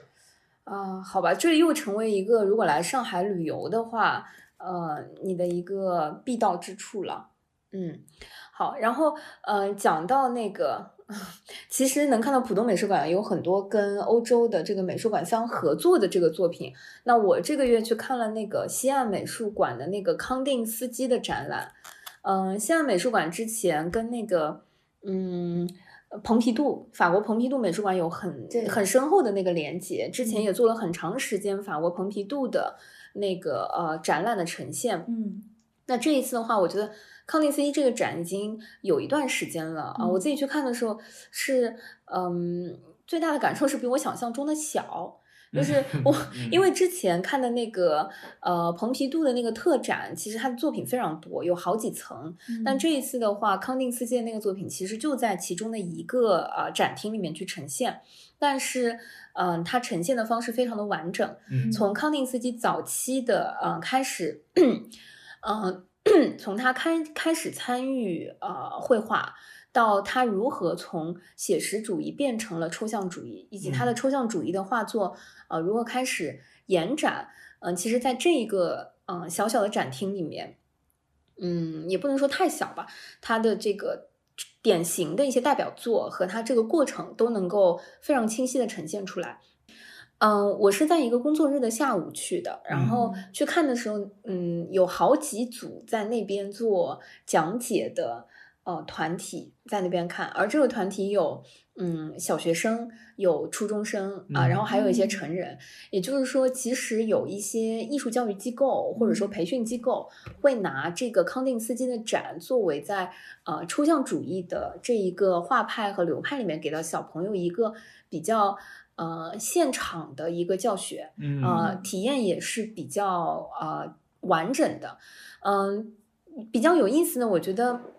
跟在呃蓬皮杜当时看康定斯基有一些不太一样的是，嗯，这一次的展览里面有很大量的融入了一些当时对康定斯基影响比较大的亚洲的元素的呈现，嗯，包括在最后一个展厅里，嗯，从上海博物馆借了一些青铜器，嗯，到这个展厅，然后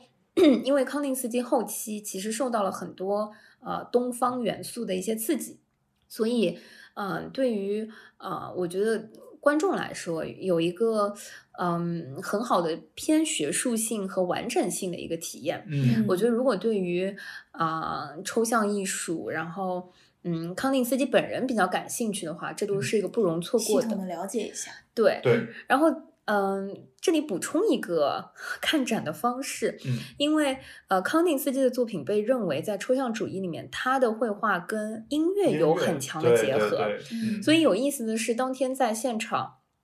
看到其中有两组讲解的团队，其中带队讲解的老师，嗯，会拿出手机在现场对着某一幅画分享，说他觉得比较有意思的啊音乐去播放出来，比如说。嗯，一些啊，贝多芬的交响乐的作品，比如说他那个巴赫无伴奏大提琴，比如说之类的，就是嗯，对，其实其实最近他们还在搞那个晚上的夜游这个展，然后会专门有音乐会。哦，是，就是我发现比较神奇的是，即便在同一幅画的面前，呃，不同的老师放不同音乐的时候，你你会被那个音乐带跑，然后也会被音乐的那个情绪感染，你对这幅画的理解和他的感受就会不一样。对，那我觉得，即便可能没有啊带队老师，或者说没有一些讲解员在的时候，你自己如果去看这个展览的话，不妨也顺便带一组蓝牙耳机。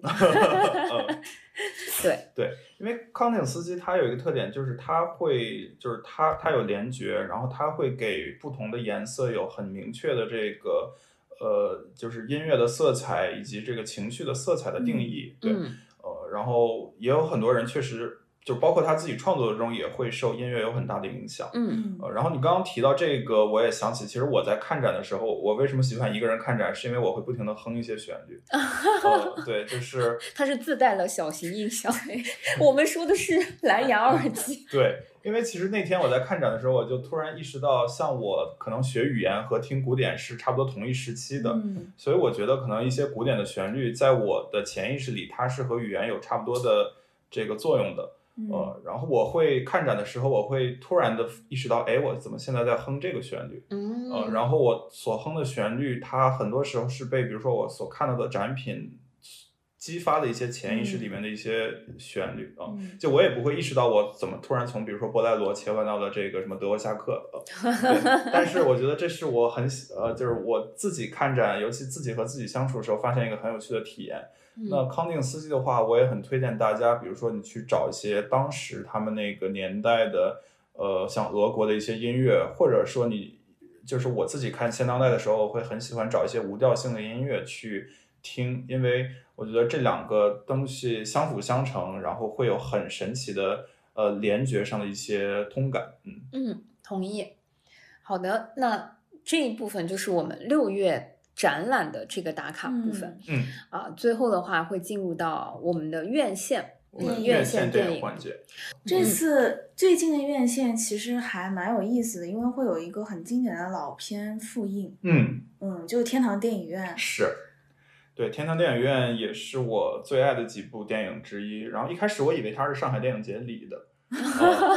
竟然不是，我们竟然除了真的重新对我我们竟然除了上海电影节还看了这么多院线，哇！六月份简直就是住在了电影院里。是，对，天堂电影院其实我看了两次，一次是自己在上海看的，另一次是我还看了两次。对，就这就是这个电影，如果我有时间，我可以看无数遍啊。嗯。然后另第二次是我回东北的时候，然后陪家里长辈去看的。哎，你觉得在不同的城市或者不同电影院，包括就是不同的同伴一起去看的时候，感觉会不一样吗？我觉得首先从电影院的角度来讲，上座率都很差。呃，这个就还蛮现实的，因为就是我们今天录节目之前，Lucy 跟 Lucy 也聊了，其实。大即使像 Lucia 这种就是长期浸淫在艺术里的人，他可能对于老电影的对的兴趣也没有那么强啊。那我觉得可能就像我这种就是确实所谓的迷影观众会有那种情怀，会去走进电影院看这样的电影。包括我之前去电影院看《一九零零》，也是基本就寥寥几个人，呃，然后排片也都是要么特别早，要么特别晚，嗯，对。然后呃，我之所以回东北的时候带长辈去看，也是因为其实就是我姥姥家那一。就是等我我妈妈那一辈儿，他们很多经历会和天堂院院里的经历很像。啊，我知道，就是我那次看张艺谋的那个，嗯，对，就是大家在呃集体的那个。呃，报告厅之类的那个看看电影的那个环境，呃，对，就是在那个年代，就是很多胶片时代，然后那时候电影也比较少，娱乐方式也比较少，然后刚好我我姥姥那一边是和就是电影院有一些工作上的关系，我忘了具体是什么，以至于我妈妈那一辈儿会经常的在电影院里泡着，嗯，对，所以我从小就知道我妈有很多，比如说电影画报啊，然后会。攒一些，比如说像这个电影画报上剪下来的剪贴纸，甚至是胶片，对。所以当我看这个，呃，看天堂电影院，尤其是那个托托去留了很多电影里的胶片，然后还有那个，呃，就是电影院放映室里，它墙上有贴了很多海报。我其实第一代入的是我妈妈小时候的样子，呃，对。然后，所所以这次我就等于回去带我我姨，就是我我妈妈的亲姐妹去。看了这个电影，然后我想可能对于他们也会有比较大的一个回忆杀或者说触动，嗯嗯，然后确实我觉得他们可能看电影的习惯和我们不太一样，他们可能会 看电影的过程中会做一些评论啊，然后 然后有一些，因为他们也是看译制片长大的嘛，所以这种纯外文原声可能在年纪也大了，所以在就是 follow 字幕的这个速度上也会有一定问题，但是我觉得也挡抵挡不住。就是大家对于好的艺术品的一个，就是通，就是通用的一个审美，嗯嗯，就是 我当时是带我二姨去看的，然后结束之后，她在我们的家族群里就推荐我其他几个姨也要去看。对，就是最大的感受是，我觉得天堂电影院里面那些喜欢电影的人，嗯，是一个一个鲜活的人，然后他们随着电影的那个成长和变化。和那个嗯，都不是脸谱化的，就是一个一个很很很很雷同的画面吧。我都记得，好像那个呃，因为我我也好久没看了，我我现在能回想起来是那个空间里面有什么呃拉鼻涕的小孩儿啊，就挂着鼻涕的小孩儿，还有什么喝喝多了的一些村里的男就夫妇啊，然后男 一群什么嗯工人男人的组合啊等等，就是有很多这样子。OK，我我我明白你的，就是那个村里娱乐形式比较匮乏下的人们只能去电影院的一个群像。对，但那个群像不是一个，就是每个人都长得一样的脸谱化的群像。嗯，就是我的印象中，天堂电影院里面每一个村里的人物角色。是很鲜明的，嗯，是很鲜活的，嗯嗯，对我对于天堂电影院的喜欢，我觉得有几方面，一个是作为观众来说，其实是很享受电影中给你带来的那种梦幻的感觉，嗯，对，另一方面是作为电影人，就不光是电影放映员，还是电影的这个导演。或者说摄影来说，其实我们也都很享受那种，就是我制作出一个东西或者放出一个东西，让观众很开心，那我们会觉得其实是是我让他们开心的。对，这个也是我觉得天堂电影院里非常打动人的一块儿，就是他把那个电影去投射到广场上，然后很多就是没法进到电影院里的人可以在广场上去看那个电影，这个是我觉得呃，就是电影最大的魅力所在。以及包括后面这个托托，就是他自己成为一个大导演，然后包括像我们去回想，像这个台湾的那个依依，就这些都是有很多，就是从小去对这个视觉影像感兴趣，然后用自己的镜头去记录生活中的点点滴滴，逐渐就成为一个呃，要么是大导演，要么是创造出一些很神奇、很独特视角的作品。对这个，我觉得是可能是电影爱好者大家都共通的有一些呃小的默契。对，这个是我觉得这么多年一直对这个天堂电影院百看不厌，而且能有在院线看的机会，一定要去的一个就是根本的一个动力所在。对他经过这么多年还能再次上院线，其实也能证明一些什么，就是是国内院线竞争多激烈。嗯。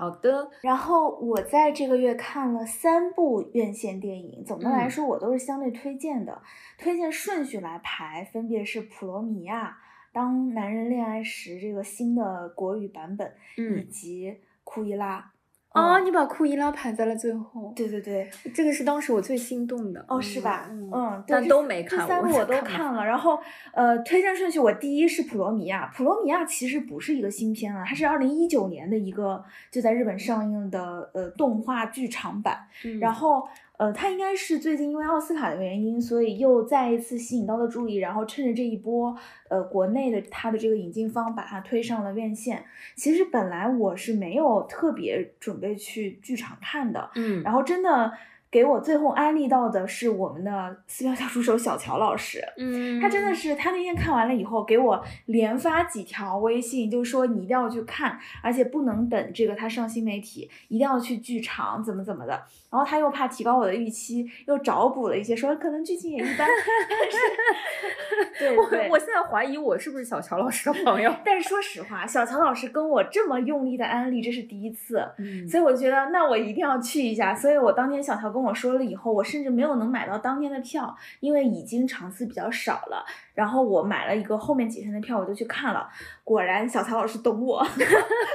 那是难道是小乔老师也因为懂我，所以没给我推荐吗？也有可能。就是我我我觉得他《普罗米亚》就是最震撼我的一点是太美了，就真是美绝。就是它整个的虽然是一个日本动画的剧场版，但它的用色很。大片大片的粉紫、粉红、粉绿、粉蓝，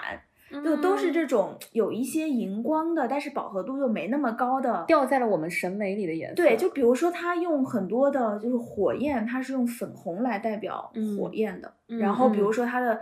嗯灭火队等等的颜色都是这种的配色，就是颜色的。给整部片子带来的视觉上的美感，以及到大在这个大荧幕影院里面这种冲击是非常强的。然后再加上它的音乐是泽野弘之作的，嗯，整个嗯又非常的现代感很强，就很当代现代，很时所谓的时髦，嗯，然后同时的情绪感又很强，就音乐本身就很好听，但是又能带着这个。嗯，剧情往前推，你的感觉就是情感在不断的递进，音乐和画面之间的配合也非常的好。我觉得它真的是因为颜色之美，使得它特别的适合院线，嗯，然后有非常强的震撼感。然后剧情本身呢，我倒是觉得就是普普通通，就是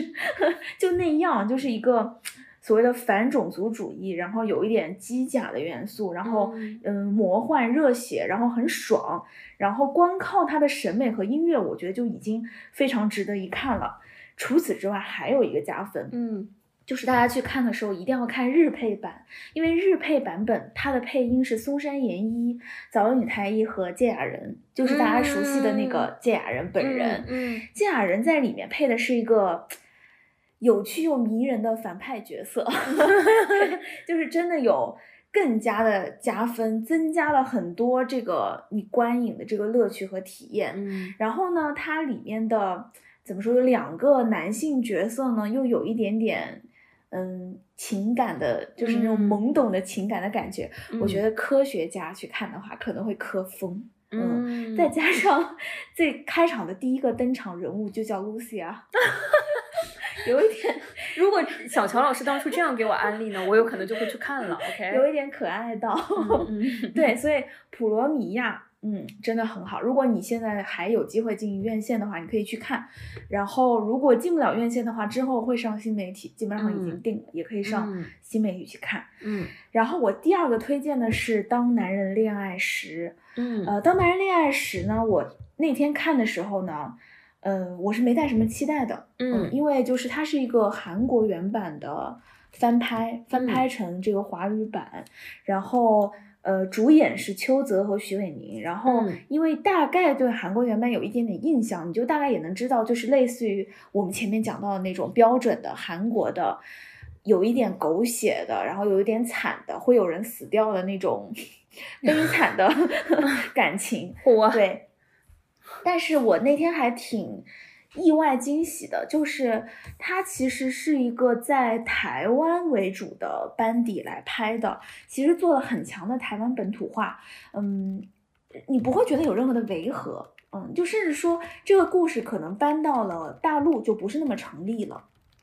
包括邱泽在当中饰演的是一个有一点像讨债公司的混混那种，就非常本土，然后就是当中有大量的闽南语的这种。嗯，闽南话、客家话的这种对白，来增强他的怎么说呢，在地的那种感觉。然后邱泽真的是带来一个整容式的演技。说实话，像我们这代人小时候呢，看过台偶的，就是台湾偶像剧，邱泽在那个时候的印象里面，就是一个有点儿油腻的台湾偶像吧，就那种感觉。然后，但是呢，我对他觉得，就近些年吧，可能他生活也不是很顺，口碑也不是很顺。然后呢，促使他呢在演技上面真的有了打磨。嗯，他在我前段时间看了一个电视剧，叫《他们创业的那些鸟事儿》。邱泽在里面其实演的是一个有些木讷的书生，整个人就是表情也呆呆的，然后不太懂怎么表达情感，然后看上去也蠢蠢的，也不是很突出。他把这样一个角色其实演得很好，当时已经让我有点惊喜了。而在这次《当男人恋爱时》里面，他演一个地痞。整个人真是放下了一切的偶像包袱，非常的接地气，丑的很自然，但我很自然。我非常好奇他的导演是谁？我觉得一个好的演员，尤其是整容式。表演他之前跟现在，这个这部片的导演是叫殷正豪。说实话，我对他确实没什么了解，因为我看他的履历，甚至有把给这个茄子蛋做《浪子回头》的 MV 都有写在履历里面，所以可能 他就比较简单。对，因为我看他之前比较大的作品，就是包括《风中浮沉的花蕊》，这些都是挺嗯在地的吧，都不算特别大的作品。对，所以我是觉得可能导演和团队敢用邱泽演这个角色还挺大胆的，也有可能是邱泽在之前的一些电视剧的表现当中，有让大家看到他其实是有在琢磨自己的演技的，有这个比较强的可塑性。然后徐伟宁这么一个大美女，她在里面演的也是一个挺底层的身份，嗯，对。然后整整个来讲，我是觉得他用一个非常台湾本土化的方式来讲了一个。很悲剧的爱情故事，就是你知道他们不会有好的结局，然后其实开篇也不顺，过程也不顺，结局非常非常的悲惨。但是因为他把台湾的人情味融入了这些角色的刻画当中，甚至包括有一些台湾现在社会的乱象，嗯，比如比如说包括台湾民选的这个制度的一些乱象，然后包括台湾的。民生和经济状况的没落，导致的一些生活上的无可奈何，都融入了这个剧情里面，所以你会觉得分外的难受。就是在他这种剧情本身给你讲的惨痛之上，又加了很多的情感。嗯，在当中有很很让我打动的一幕，就是这个男女主人公他们的情感建立，其实是跟女生的父亲的去世相关的。嗯，简单的说，就是他的女生的父亲不管。过去是怎么样？总之欠了这个所谓的高利贷，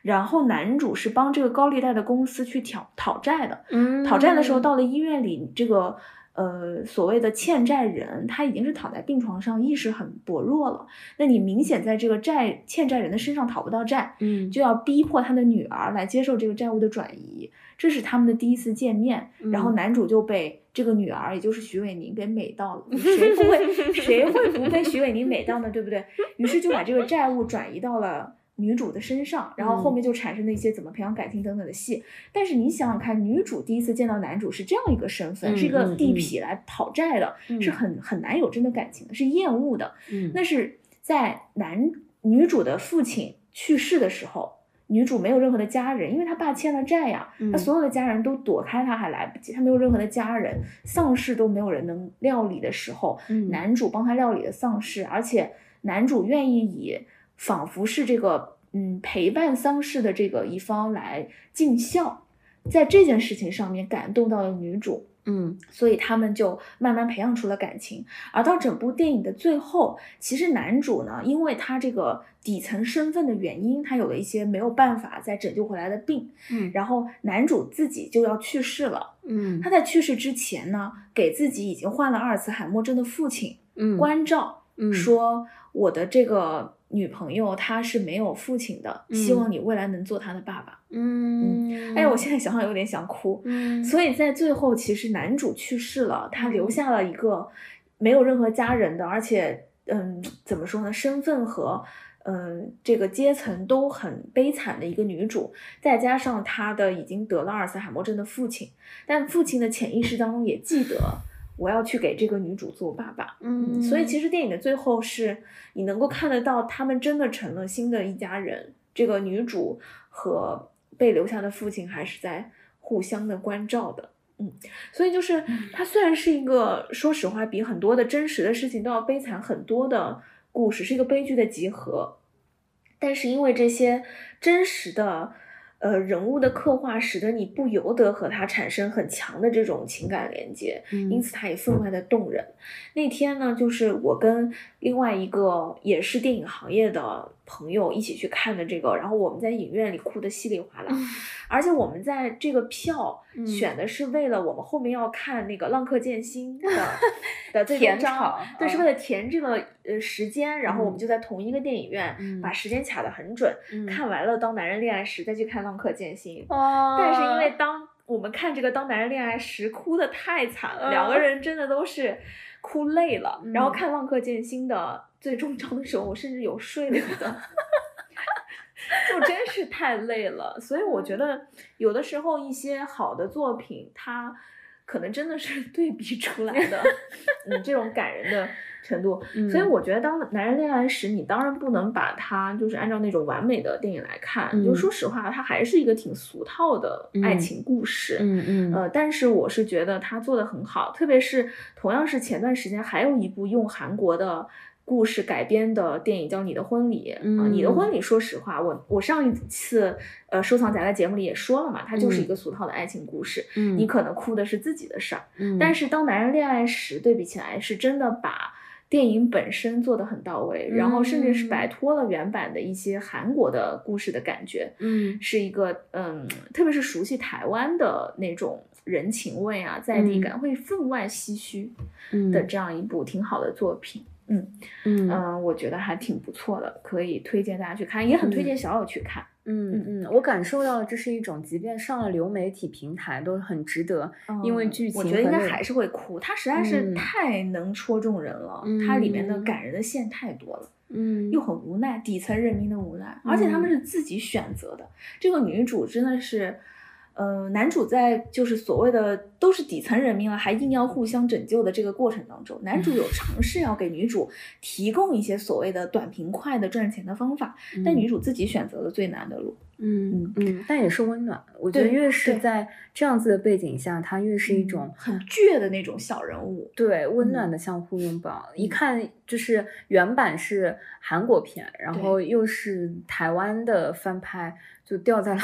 我这种韩剧爱好者的小友真的可以看一看。嗯，本身对韩剧那种不是很喜欢的，但是不是很排斥这种爱情电影的朋友，我觉得也可以看一看，算是做的不错的。嗯，然后最后一个呢，就是一个好莱坞商业大片。哎呀，我跟你说，这本来是我最想看，就作为一个迪士尼的十级爱好者，就是觉得迪士尼出的东西怎么能错过呢？对，不知道为什么，就是。后来我我突然想起来，我上个月其实也看了电影，看了院线电影啊，叫《白蛇传情》。对，回头可以分享一下。对对对，嗯嗯，就是因为看了《白蛇传情》，使得我。那天录完音之后，我就去看了《白蛇传情》，错过了那个库伊拉上线第一天 啊，就没 上线了那么多天，这之后就忘了他这个理由也之后就因为感觉好像也没有起到什，就没有很大的声势。为什么呢？因为说实话，他就跟大家的期待差不多，就是我是给他五星当中的三星的，就是它是一个符合预期，但是就跟你预期的差不多，也没有什么特别额外的惊喜。嗯嗯，它讲的是，呃，我不知道大家熟不熟悉一零一忠狗。一零一忠狗里面的一个反派人物是要剥狗皮做大衣的嘛？是的，那个角色就是库伊拉。嗯，他这部电影呢讲的就是这个 villains，就是这个库伊拉的前传，就是这个库伊拉他是如何变成了库伊拉，他是如何变得这么 cruel 的？嗯，对。那实际上呢？嗯，因为是个前传嘛，他其实有讲这个，他从小孩的时候本来是试图做一个善良的人，但他的性格当中呢有一些阴暗面，然后这个阴暗面是怎么样被隐藏又被爆发，然后他又有一些些的挣扎，然后讲了这个相关的故事，以及在恶人的背后有一个更坏的恶人是如何影响了他，他的血脉当中就流着恶人的血。这 对，不好意思，我有一点不太就是什么想了解了，对吗？就。就涉及剧透了，接下来那就 就是他是他最后变成了那个恶人，但是因为他有这样子的基因，对，是这样子的道理嘛？就让人有一些嗯嗯，简单的说就是好，接下来涉及剧透哈，嗯，就是他的亲生母亲就是一个大恶人，而且他的亲生母亲害死了他的养母。呃，他的亲生母亲呢，本来就甚至想从婴儿时期就害死他，然后被他的养母救了，带走了，然后养母就会给他一些社会的规训等等的，教他怎么样做一个善良的小孩儿。但是当这个小孩在学校里面被欺负的时候，养母也勇敢的站在他的这一边，带他走。带他走的时候呢，就是又受到了亲妈的。迫害吧，所以他就去世了。但是呢，这个 baby 还不知道自己的亲妈就是这个人。嗯，然后这个 baby 在小时候呢，就发现自己有一些时尚的天赋。嗯啊，因此呢，就慢慢的培养这个时尚的能力，终于进入了时尚女魔头的公司。然后发现，哎，这就是为什么这部剧被大家称作是一个时尚电影。嗯啊，是因为它是跟时尚相关的。然后他在这个时尚的公司里面呢，在时尚的女魔头周边工作，也受到了女魔头的赏识。但在这个过程当中，他慢慢意识到。这个女魔头是一个十恶不作的大坏人，嗯，然后呢，又慢慢的意识到了，原来这个大坏人就是自己的亲妈，哎，这就是我所说的，所以他后来是用了大坏人的方式去惩戒了这个大坏人，但是一种命定论吗？就是，呃，不能这么说吧，你可以说他是 cycle，就是基因里面就有疯子的血，嗯嗯，就是。疯子的血，所以他也会疯子的行为，但是呢，他嗯，又是用。怎么说呢？是疯子的一面，他是藏不住的。嗯，可是他心里呢，因为他的养母又给他带来了一些温柔和善良，所以很有趣的是，大家都知道幺零幺中狗里面他是要剥狗皮的嘛。嗯，但是在这部电影里面呢，他交代了为什么，呃，这个库伊拉讨厌斑点狗。嗯，但是同时呢，他又。动物保护的 这个主义也有在里面有所体现，嗯，就它很可爱的说明了它没有真的剥狗皮，嗯，其实是假的，是人造的，嗯，以及在这个动物呃这个电影的片尾字幕的时候，甚至还有倡导大家要去领养，我真的觉得有暖到，然后所有的小狗都被拍的非就是跟可爱异常，就真的特别的可爱，然后我觉得就是它作为这个迪士尼的 villains 系列吧，它真的。是有把这些坏人物给坏的有理有据，给他们找到了理由，让你没有办法对这个人物讨厌起来。然后在这个剧当中，他的有很长一串的复仇的戏码，都是靠每次能够震惊过时尚女魔头的。闪亮造型登场，对，所以越来越好看。就是我看了无数公众号，就是扒这个作品里面的，对对对，好看衣服这些，对，就这些就是登场的戏码，你真的是会觉得，嗯，有赢有赢 这种感觉。对，但除此以外呢，没啥大深度，就是他也就你觉得他最后赢了，但是也没有那种特别爽的哇哦这种感觉也没有，所以就是一个符合你预期的，也没有更差，但是也没有更好，嗯，这样的一个对电影。好看就是最大的深度啊！啊，其实那天我我之所以我觉得没有想起来，我这个月还看了院院线电影，是因为我觉得《白蛇传情》挺特殊的，对，太就是太不商业，对，太不典型的院线。因为我当时是抱着嗯这种就想看一下中国传统戏曲和戏剧在不同的媒介上有什么。呃，可能性去展现这个有有一些做功课或者说就是工作的这种嗯探索的心情去，对，所以我觉得看完之后，我甚至都忘了我 我说实话，很多年没有这种传统戏剧直接做成电影化的作品，很多年了。嗯，其实我当天看的时候也是因为嗯，非常的。嗯，非常的赶，因为它快要下档了。然后，呃，当时看是因为收到无数个朋友的案例，就好像今天我们录完这个节目之后啊，我就是要去搜那个啊，那个电影叫啥？普普罗米亚。对，普罗米亚这样子。哎，我每每个月录的时候，其实都会给我自己种一些草。然后，《白蛇传情》一开场就非常非常的惊艳，就是它全程是用呃传统粤语的呃戏剧、粤剧戏剧的呃唱腔唱法和。呃，戏剧人在作品里面做真人表演，然后，嗯，他的画面也非常的，呃，可以说是抽离又又美又又那个，呃，戏剧就是舞台舞美的这种方式呈现在啊大荧幕上是很多的，嗯，节奏我觉得非常的紧凑，嗯，因为嗯，他其实是用了呃舞台的。这个讲故事的方式，舞台戏剧的戏曲的讲故事的这个方式，一折一折，呃，取了《白蛇传》里面的经典的那几折开始呈现。嗯，美的地方就整个作品，我觉得就是美。那个美的地方有三个地方，第一就是演员的表演非常的美。嗯嗯，水袖也好，很多的特写镜头呈现的啊，演员的妆也好，演员的表演也好。啊，包括呃广东话的粤剧本身，虽然我我觉得我们是听，就我自己是听不懂广东话，尤其他唱就更难听懂。但是又因为南方人的这种语言关系、字幕等等，不会妨碍我们去理解一个非常通俗的、熟悉的故事。熟悉的故事，对，所以这个美本来戏剧就粤剧本身的美在这里面是淋漓尽致的体现了。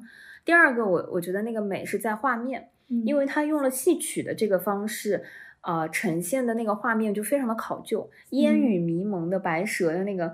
呃故事发生的那个场景，有非常浓重的中国水墨画的这种画面的风格形式，就非常的美，颜色淡淡的，就是有一种写意的美感。对，然后它的镜头很多的呈现都跟中国的水墨画有异曲同工的地方，比如说拱门的这种拍摄，廊桥、拱桥的这种。拍摄方式几乎截出来都是水墨画式的屏保，古风壁纸。对对，然后第三个美，我我觉得真的就是在音乐上。嗯，这个音乐不只是越剧本身唱词的典型戏曲的音乐。嗯嗯，我最后从电影院出来的时候，突然意识到，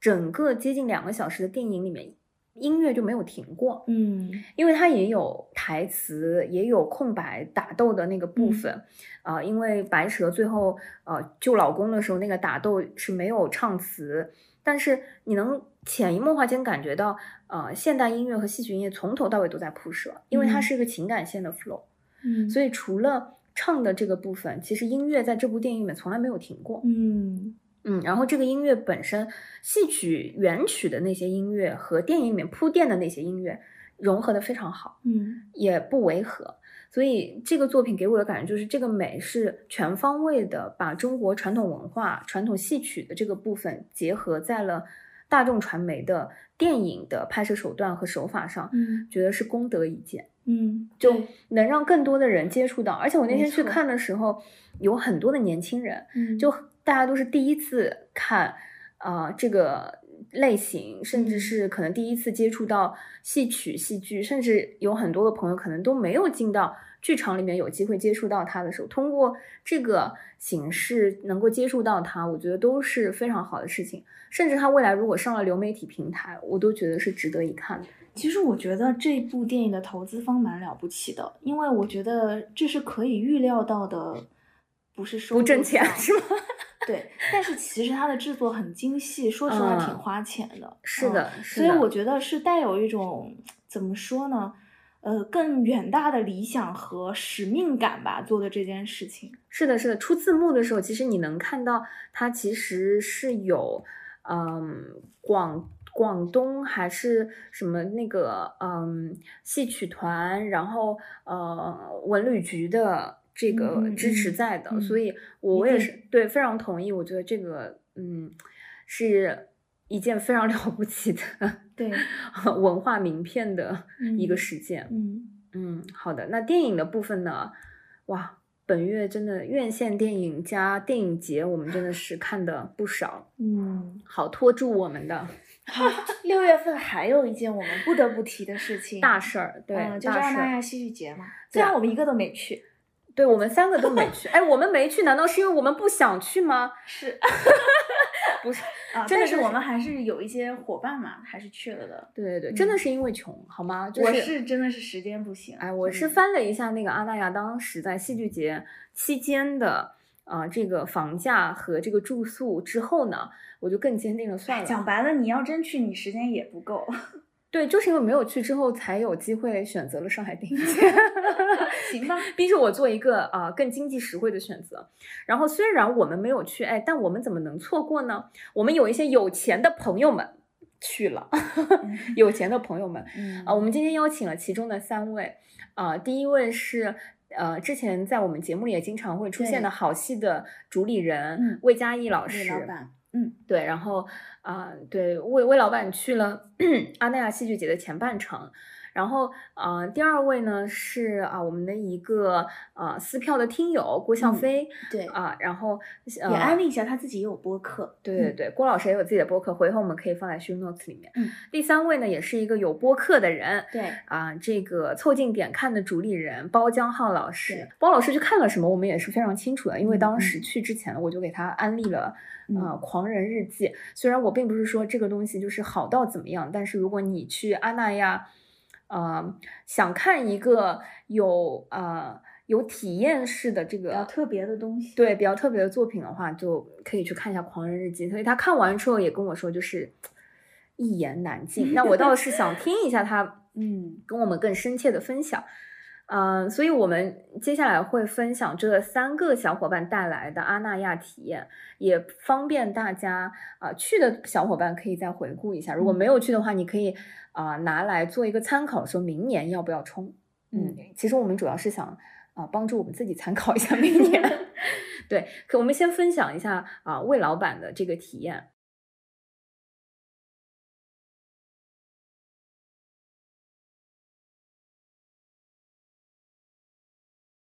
呃，大家好，我是嘉义，在这边给大家录一个关于阿那亚的这个音频分享。因为从阿那亚回来，然后嗯，因为很累，所以稍微休息了几天，所以今天还是在四大俱乐部跟大家聊一下关于阿那亚的一些嗯所见所闻吧。然后我们这边有准备了一些方向，我一条条的来说。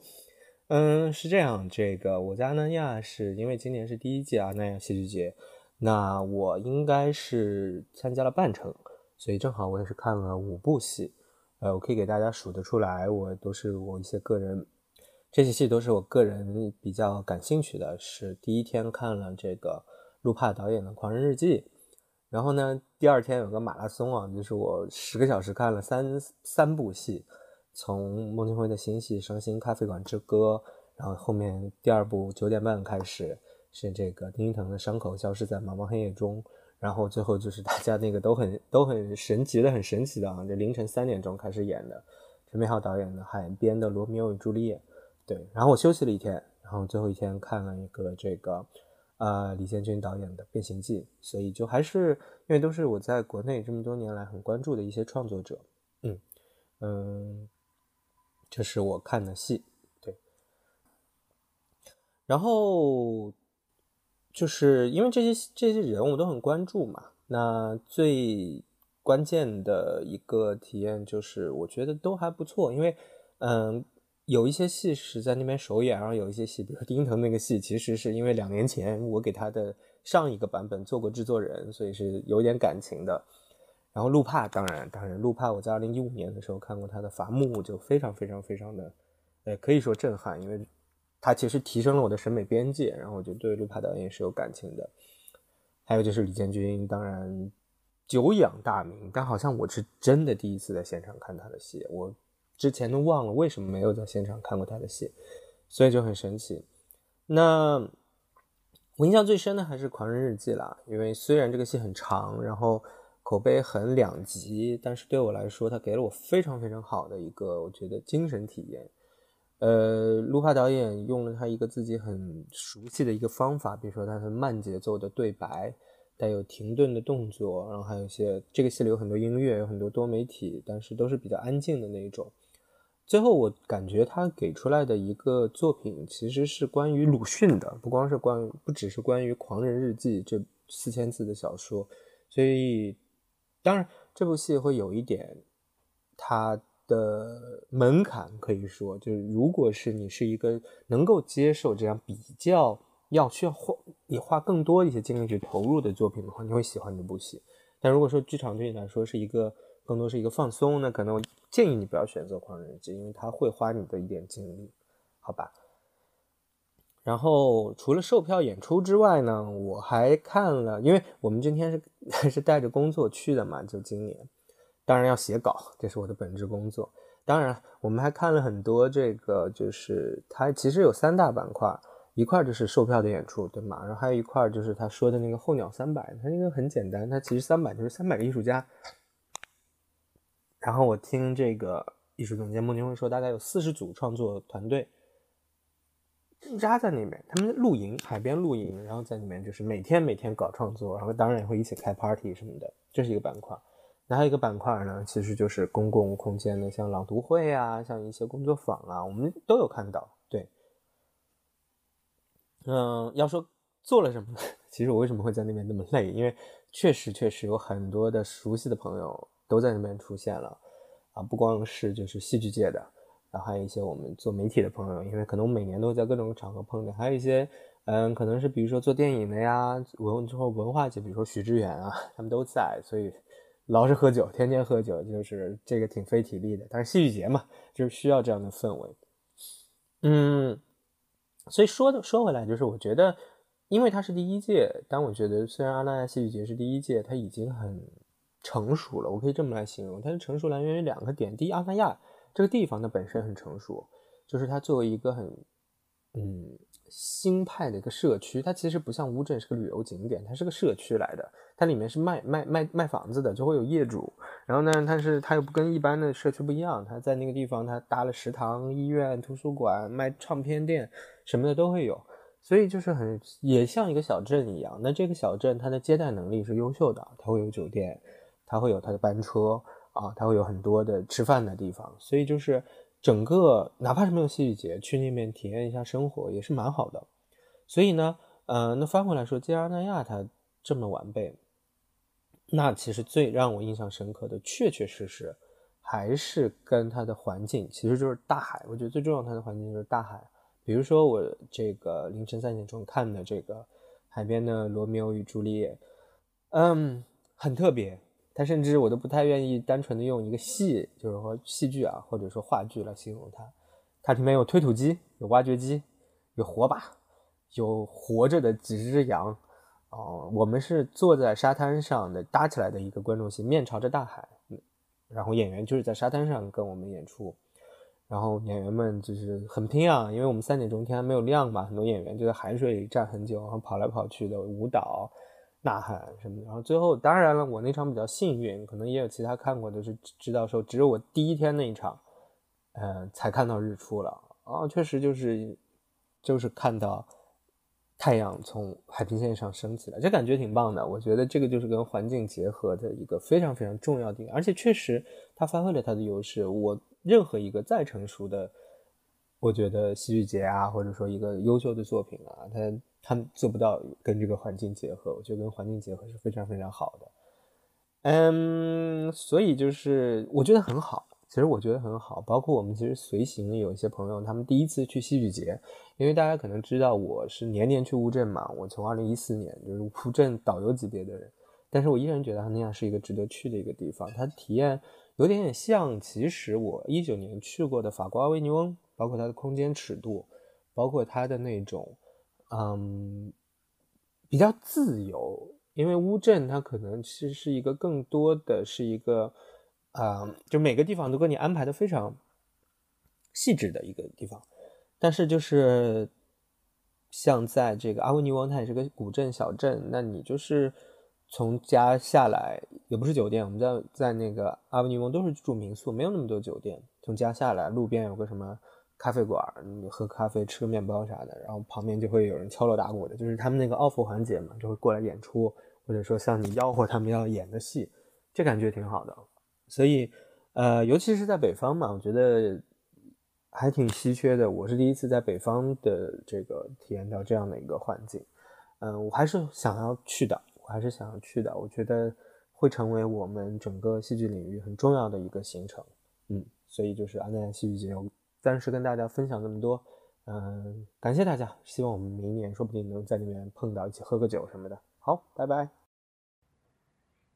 哎，其实刚刚魏老板讲的那个《罗密欧朱丽叶》有打动到我，哎，就是跟着太阳升起一起看到那个，我觉得这真的是你在嗯普通的剧场里面没有办法看到的，嗯，有被安利到。其实当时那个放票的时候，我我觉得，呃，《罗密欧与朱丽叶》是整个在阿那亚那个片单里面，我我个人其实是会比较好奇的，但也比较不敢冲的。对，因为你不知道会遇到什么，有点风险的感觉。然后你知道年纪大了更不敢对于 凌晨，就他真的觉得从一点多到演到早上早上日出嘛。然后今年因为又没有嗯呃国外的演出进来，然后阿那亚是第一年，其实有很多在巡演在城市里面我们看到过的作品，我我其实自己当时都是有一点排斥的。这也是为什么加上没钱这样子的原因之后就不去阿那亚的这个最终的结果。但是，嗯，那个《罗密欧与朱丽叶》那个，嗯，陈明昊导演的这个作品，嗯，我们是预感它应该会不错，但是没想到会那么不错，就是在朋友圈都被刷爆，嗯，刷屏到有的人好像就是连续想看几天。但是魏老板说，只有他们看的那个第一场，好像才看到日出了。对对，他讲的时候，我我有那个画面，就觉得说演员在海边沙滩上。有一些共感的部分，对，讲完那个台词，然后他的舞美不仅就是老天爷自然而然的大自然给到你的环境的这个部分，真的是会感动到，羡慕是，哎，所以有的时候选作品买票就是买盲盒，好，好。呃，那魏老板这个分享结束之后呢，呃，我们的听友郭笑飞老师，其实，嗯，他跟我们分享了很多，其实除了剧场之外的这些部分，包括，嗯，讲到他是住在了阿那亚的外面，所以非常省钱的，呃，相对来说吧，就是一些成本上面控制住了一些，对，总共也没有超过六千五千多，嗯，啊。有了那么丰富的这个体感，嗯，今天我们抽出两个部分，第一个啊，当时给郭老师的第一个提问是啊，为什么呃选择那几部他在阿那亚看的东西，以及他看完之后的这个体验感受，嗯嗯，来听一听。哦，大家好，我是笑飞，然后小友邀请我来讲讲这个阿那亚现场的感受，然后给了我几个问题。呃，第一个是您在阿那亚看了几部戏，或准备看哪几部戏？那我看了的是啊，《伤心咖啡馆之歌》还有《变形记》。第二个问题就是为什么会选择这几个作品，以及为啥看完了有什么感觉？那我这边的话，首先有个客观的原因是只抢到了他们的票。我本来还想再买毛孔和海边的《罗密欧与朱丽叶》。啊，这个主观上是想看看孟京辉、李建军、李宁还有陈明昊在阿那亚剧场的就是舞台呈现，我对他们这一块比较有好奇心。然后买了这两场戏之后呢，我也比较期待黄香丽和新青年剧团的演出。嗯，那我看看完了之后是觉得，啊，像《伤心咖啡馆之歌》，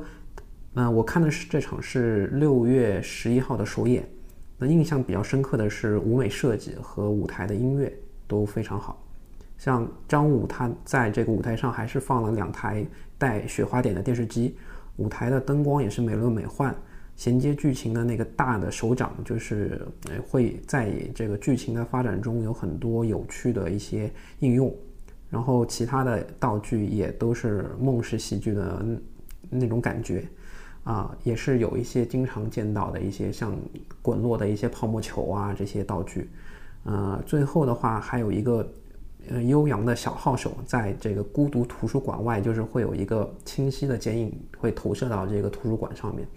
就感觉还蛮有意境的。然后音乐这一块呢，也是有这个知知名的民谣歌手张伟伟的加入，他是在现场用原创的方式会演奏一些电子乐，然后会。我觉得是应该是带动了整个剧情的这个氛围，然后黄香丽的这个歌声也非常的动听，然后坐在那个大手上面歌唱的样子非常优雅。那剧情上，我觉得就是看孟氏的这个先锋戏剧，与其看他讲了故讲了什么故事，就不如看看他到底怎么讲。然后啊，与与其去理解啊，不如多去感受。所以这一块就不多说了。嗯，变形记这一块的话，就是啊，我觉得非常的啊，李建军导演非常的有巧思。呃，他是把卡夫卡一个荒诞的故事呢，改编了主角格里高尔萨姆沙的职业这一块我觉得很巧妙。然后把妹妹和格里高尔最有冲突的一个戏剧矛盾，也改成了比较贴合我们现代啊热点的一个情景。这个是我觉得很绝，但是我不能讲的再细了，因为就会有剧透。那我觉得其实这个剧情的剧作上的一个改编，啊，是李建军的这个让我觉得非常非常非常惊喜的一个一个点。然后新青年剧团的表演也很优秀，啊，像这个主角格里高尔他拿着摄影机自自述的时候呢，我会感觉到像这个戏剧的第四堵墙它被打破了。然后第三个问题是，除了售票演出之外，你还干了什么或者看了什么？那我其实做的事情还蛮多的。我首先是看了候鸟三百的四个戏，然后其中有三个戏我之后会再讲一下。呃，我还参加了这个巡游，就是这个戏剧巡游和篝火晚会。那这个我觉得就是可能是这个火人节的舶来品啊，但是现场的氛围是比较沉闷的。就不是很嗨，然后巡巡游的演员也是候鸟三百的青年艺术家啊，更多的是在预告自己的演出，然后旁边的一些装置艺术也没能把就是观众啊，我觉得更多的可能是业主，那他们他们都是围观的多，但是表现的兴奋的很少，就没有那种戏剧节狂欢与巡游的一种气氛。那因为我也是我第一次看这个啊篝火嘛。就是烧了一个鸟头，然后投影打出这个一半是海水，一半是戏剧的时候，我觉得还是挺美好的。而且其实原文应该是一般有火焰嘛，那那火焰确实就正在燃烧，就还蛮有意境的啊。然后因为我居住的地方平时都没有大海的，然后在海边踩一下踩了，然后我在海边踩了沙子，然后感感受了一下海水的温度啊，我觉得像阿那亚的海还是挺蓝的。因为呃，我我其实挺难想象北方还有这么蓝的海，嗯，但是沙滩的一些碎贝壳会磕脚，这个是一个美美中不足的地方，啊，我还参加了一个格语录的一个艺术的工作坊，那格语录他是一个呃在播客圈比较知名的一个艺艺术家，然后他他他带我们其实做了版画，然后我设计了，我是我是画了一个。打网球的一个人发球的一个动作，然后把它刻成了一个版画，然后有一个作品留在阿那亚。我觉得这个事情还是挺有意思的，也很有意义。嗯，然后我还参加了两个，啊，然然后我还参加了两个环境戏剧朗读，一个是《鹰的话语》，还有一个是《天使在美国》。嗯，它是一个完整的短剧的一种嗯排练吧，或或者说是一种。就是一种完整短剧的一个朗读，一个比较相对完整的一个呈现。那环境戏剧的话，其实我觉得更多突出在环境。像鹰的话语是在阿那亚的礼堂，这也是一个网红打卡的地方。因为我是住在景区外嘛，所以没法预约去参观这里。正好有一个剧本朗读，然后能够在这个阿那亚坐在阿那亚的礼堂里面去看一个环境戏剧，我觉得呃，这本身就是一件。啊，还不错的事情。然后天使在美国的话，也是在场排排，也是在这个阿那亚的排练场外。那这个环境的话，也是结合了沙滩，在一个排练场后面，也非常的不一样。然后有个台阶，其实，嗯，我觉得朗读的演员也有很好的利用这个舞台。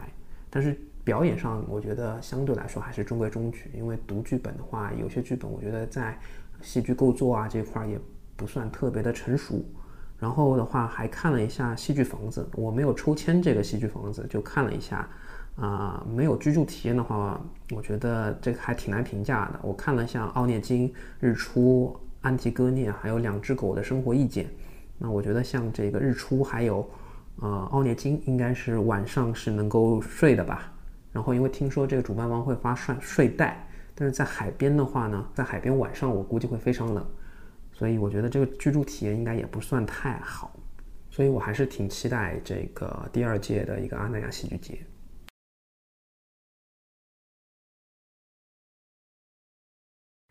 好的，除了看的那些啊剧场的作品之外，其实我觉得郭老师分享更多的是除了售票演出之外，他还参与的那些七七八八的各种活动等等等，嗯。哇，听完那个郭老师在阿那亚的这个体验，就感觉他没白去。对对对，就是戏剧节还是有这个好处，就是比起你单独看作品以外，它是一个很整体的东西。嗯，就是你人会密集的在一个环境里面，嗯，然后会感受它各种各样的周围的事情，嗯，都是围绕着戏剧的。嗯，我其实当时看到那个候鸟三百的那个项目的时候，我第一个感觉是哇，很像那个美国一直办的那个火人节。嗯，其实郭老师也提到了说，呃，他们在现场有看到一些，呃，像火人节会把一些装置啊，什么有巡游啊等等那些，嗯，火人节更多的它其实还是音乐嘛，嗯，所以其实它会比较像是音乐节的那种，就是嗯，会有一些音乐的演出，然后对于所有的观众来说是来看这个演出的，然后可能有音乐有酒，大家就会嗨在那个里面。嗯嗯，我觉得我可能更多还是环境的那个因素，就是后鸟三百更多的是共创，其实它会是更多的不同领域的艺术家，大家都聚集在一起，然后互相去共创一些新的东西。嗯，哎，如果放得开，或者说大家更更放肆的话，相信那个体验会更不一样。一个是沙滩，一个是沙漠，哎，倒还是蛮 像的。嗯，好的。那至于包江浩老师会分享什么呢？嗯，我们要不就作为这一期的结尾吧。好呀，好呀。好的，期待包老师给我们一个嗯特别的体验。对，好的。Hello，大家好，我是凑近点看的包江浩。呃，也非常感谢撕票俱乐部的邀请啊，让我来给大家分享一下我的阿那亚现场一二三。今年呢，阿那亚的戏剧节呢，我也比较幸运去有抢到戏剧节的票，所以说在戏剧节期间呢，也来到了阿那亚，在现场呢有去看戏，然后也在阿那亚去玩耍几天。呃，我在阿那亚其实只抢到了一部戏，就是抢到了呃《狂日记》，原因呢，其实也是呃。这部戏应该是整个戏剧节里面呼声比较高或者最热门的一部戏嘛？我记得当时的宣传是说，之前的这个演出呢都是试演，呃，只有在阿那亚的这一部呢，它号称是《狂人日记》的全球首演啊，噱头也非常的大。所以说我当时在抢票的时候呢，就眼疾手快的先去抢了，呃，这一场。抢到了之后呢？后面在想去看其他的这个作品的时候，你就发现都已经抢不太到了。所以其实我当时手上有票呢，就是这一场，所以当时也是抱着非常非常期待的心情呢去看了。那么关于去看了《狂日记》这个作品呢，我估计啊，就是这个节目播出来的时候呢，这个网上应该已经有非常多的讨论了。呃，对于我来说呢，我其实之前我们节目里面还花了一集会有说这个事情，我觉得可以把它定义为叫做在错误的时间遇到了一个错误的这个艺术现场。呃，简单来说就是，呃，看完之后表示满头小问号，有很多的困惑。就大家应该有知道，就是《狂日记》呢是这个波兰的这个路帕导演去。这个导的一部戏，那内容呢，其实也是我们熟悉的鲁迅先生的这个《狂人日记》里面的内容啊。所以说，其实你像一个外国导演来导一个这个中国的呃经典，其实我还是觉得挺有期待的吧。这，然后看完之后呢，第一个感受就是哇，真的非常的艰难，整个戏看下来。因为在它的时长，大家都知道是有接近这个四个多小时、快五个小时的这样的一个时长，那就是想说，那里面到底是有怎么样的一个内容呢？因为《狂日记》大家知道，就是原文其实呃并不是特别的长，它怎么能做到五个小时这样的一个内容呢？啊，就我记得小时候《狂日记》可能都是属于那种呃需要这个朗诵并背诵全文的部分，那怎么能搞出五个小时来呢？呃，那我觉得，呃，路帕导演就是后面我看网上有评论说哈，他有一种这个独特的技巧，就是能把一秒钟变成三十秒钟，啊，真的是非常的节奏的，非常非常的慢。呃，总的来说呢，这部戏我觉得，呃，我个人定义为叫一个大型沉浸式的课文朗诵，啊，首先它是用了应该我觉得还是非常酷的舞美啊，很好的这样的一个舞台的现场的效果布置，啊，的确也用了很好的这样的一个技术啊，整个舞台的布置。前面的话会有一个用一个这个可以透视的这个屏幕啊，然后呢把一些第二现场的呃内容呢是投在这个屏幕上，呃出来，然后呢还和后面的舞台有个透视的效果，呃让大家看起来觉得啊非常的酷炫。但是啊接下来就要我觉得就前方高能的部分，它的内容真的就没有超过《狂人日记》课文里面本身的内容哎。它整个整个一幕变成把它做成了三幕的样子。第一幕就是有一个侦探在不停的去念这个日记，啊，这个每页当中都写着吃人，然后这个完全是我们当年小学时候不是小学时候，这个可能学课文的时候背的内容。然后我好不容易熬过第一幕吧，我就想说呢，到了第二幕，那多少应该有点其他内容。后来发现，哎，不是，第二幕。就是把第一幕的内容换了一个人称，就是因为第一幕是用这个他在读这个日记的形式去念出来的嘛，啊，到了第二幕就是让那个演员把之前原来的内容又演了一遍，然后我就当时觉得哇，匪夷所思，怎么会这么这么这么的冗长？因为你想啊，台词就是那些台词，然后他就有很强大的这个技能，每一句都能说的非常非常的缓慢。台词也念得缓慢，动作也做得缓慢，每满本每页字缝里都看出来写着吃人，然后他的慢到什么程度？大家有经常去看剧的时候是有看过这个，呃，剧场两边会有他那个台词那个提词的那个提词器的，就是一般会有那个字幕打出来，然后呢，呃，有的时候也是中英对照的。呃，我记得看那场的时候呢，旁边两个提词的那个这个视频版上面啊，弹的都是英文，然后以至于什么呢？当这个演员说了一个开头的时候呢，这个提词板上面呢，由于他说的话说的实在是太慢了，真的是慢的让人崩溃，以至于那个提词板上面的内容呢，是先把他的内容用英文给你剧透出来了。呃，演员说了一个哥哥。然后旁边的提词器上呢，已经出现了字幕：“Brother, my dear brother, I feel very sorry about…… 巴拉巴拉巴拉，就就有一个非常诡异的演员说的每一句话都提前被剧透出来的感觉。所以我觉得整篇让我看下来的就非常的困惑，因为内容上面就是原文念白的内容。然后呢，他又用极为慢速的方式在给你进行朗诵，而且他把原文不停的用这个很 fancy 的舞美给你把每一个字儿都打在这个舞台上。呃，总的来说就是你看，很像《疯狂动物城》里面那个 Judy 遇上 Flash，你知道那个感觉，他每一步的慢慢慢慢的说。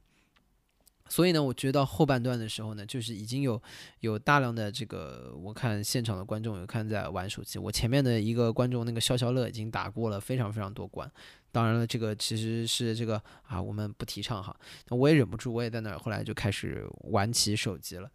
呃，因为我实在是就是想找人吐槽吐槽。但是呢，它这个虽然不是沉浸式啊，但是它是那个。演员用的卡斯还是非常的好，然后呢，也用也也是用的离你很近距离的表演，所以说他这次就是有什么叫梅婷啊、王雪冰啊，他会有这种在呃这个第一排的正前方啊，就是去表演的这些桥段。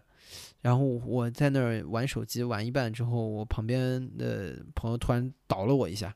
然后我一抬头，发现王雪冰站在我面前。然后我那一瞬间，我有一种这个在高中的时候在学校偷偷玩手机，然后被老师在面前 发现那个感觉。因为的确好像在他面前玩手机是有点不礼貌，但是真的是就是让人让让让人这个这个这个出戏啊，或者是让人没有办法集中注意力到了一定的程度。我只能说，可能我配不上这个艺术现场，就是。艺术就是可能每个人也要讲究他的这个缘分吧。所以我我这是我个人看完之后的一个感受吧，就是呃有点艰难，呃有点没看懂啊，然后喝了很多的咖啡，嗯，就是那天晚上。然后，另外很好的温习了这篇课文，我现在还可以给大家背诵《狂日记》的全文，对吧？就大家现在可以来抽查我。除了看这个《狂日记》以外呢，我另外在阿那亚还去又去在这个小镇里面转了转，我觉得还有挺多有趣的点吧，就是。呃，去去，因为戏剧节嘛，毕竟活动还是比较多的。我记得我去看了一个那个《天使在美国》的那个剧本朗读，它是在一个海边，正对着这个海，呃，海边的沙滩上面的一个台阶上面去演。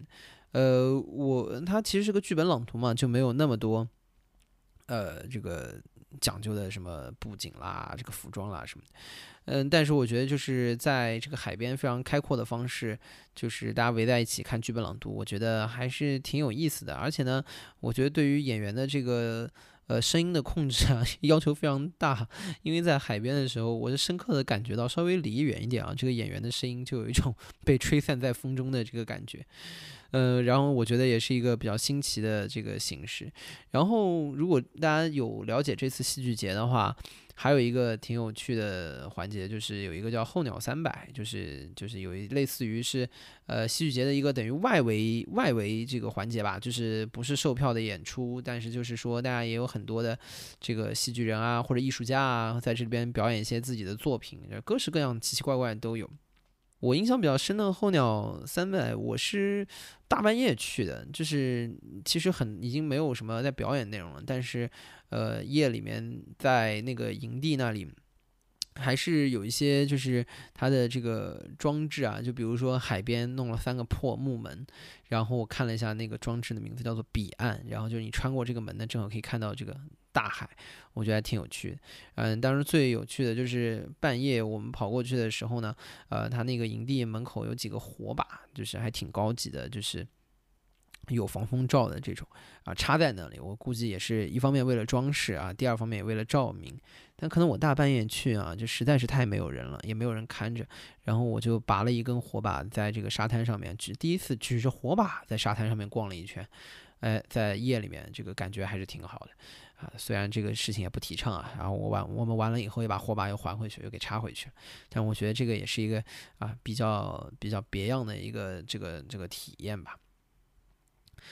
呃，然后关于这次的阿那亚戏剧节，我最喜欢的部分是什么？呃，其实我。个人觉得啊，最有趣的点或者最喜欢的点，我觉得在阿那亚哈有非常好的一个年轻的 neighborhood 的这样的一个氛围，因为的确你可以看到来的年轻人非常多，而且呢，就是大家你在这个时点来，应该八成也都是这方面的同好，所以说你在整个园区里面走的时候，你感觉那个氛围还是特别棒的，而且就是里面的餐饮也好吃的东东西也好，也都是我觉得就是一个年轻社区里面的这样的一个。状态，其实我是有听在某个节目里面是有在吐槽啦，说说这个阿那亚哈，这个整个里面的小镇，说特别像是说那个开发商开发楼盘的时候。画的那个假的什么楼下的各种店，说哎，这有一个什么什么什么西餐厅，那有一个什么什么店，但其实都是开发商在最早卖楼盘的时候画的假的。但阿那亚呢，就是把这些假的都给变成真的了，因为它的确有很多呃，比如说它其实那儿有是有像北平机器啊，像这些就是你在北京能有的。能有的这样的一些店在那里也有，而且呢，就是就是还还还不是那种很烂的那个景区品质，还真的就是那个店开在那儿。它包括还有一些买手店在在那里。呃，但我个人觉得，就是虽然在有听到他们是用这个吐槽的形式在说出来，但我觉得这个难道不就是就是很值得 respect 的一个部分吗？就是开发商画的那个内容是店是假的，但阿那亚开那个店是真的。所以就是说明图片和这个实物是保持一致的。我觉得在里面，你甚至可以想吃呃西餐啊，然后包括想吃，它有也也有吃面的，也有包括椰子鸡啊，就是就你会发现，哎，这里面竟然啥玩意儿都有，但是就是我觉得还是蛮酷的，而且氛围也相对来说整个是比较年轻的，在那里你会感觉很自在，呃，很少有一个就是度假的这区域，然后让你感觉就是非常的年轻，然后又没有，往往就是还能保证它一定的品质，我觉得这是不错的。最糟糕的部分呢，我是觉得。比较糟糕的部分在阿那亚，一方面是那些天的确人是比较多，就是这这是一块，但这个也没有办法避免。另外，可能就是我觉得阿那亚作为一个戏剧节，那在这个里面呢，就专业的戏剧节，可能在现场的这个观影的一些这个呃怎么说呢？就比如说可能礼仪上。或者是，呃，的确是我遇到了在剧场里面吃薯片的人，这是让我觉得最不爽的事情。因为你知道，这个在剧场里面吃薯片这件事儿，动静其实很大啊。你知道你要去这个掏薯片啊，呃，就是手伸进去咯吱咯吱咯吱，然后呢，薯片拿出来了，吃在嘴里面呢又咔嚓咔嚓咔嚓吃，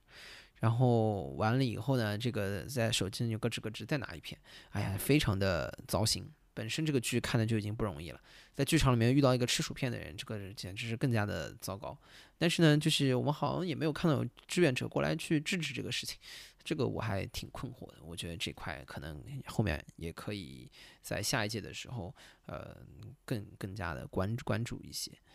对，嗯，明年如果有的话，你打算再来吗？我觉得。如果有机会的话，还是会来的，因为其实我觉得来阿那亚看剧这次感觉还是不错的，有一种这个大家大串联的这种感觉。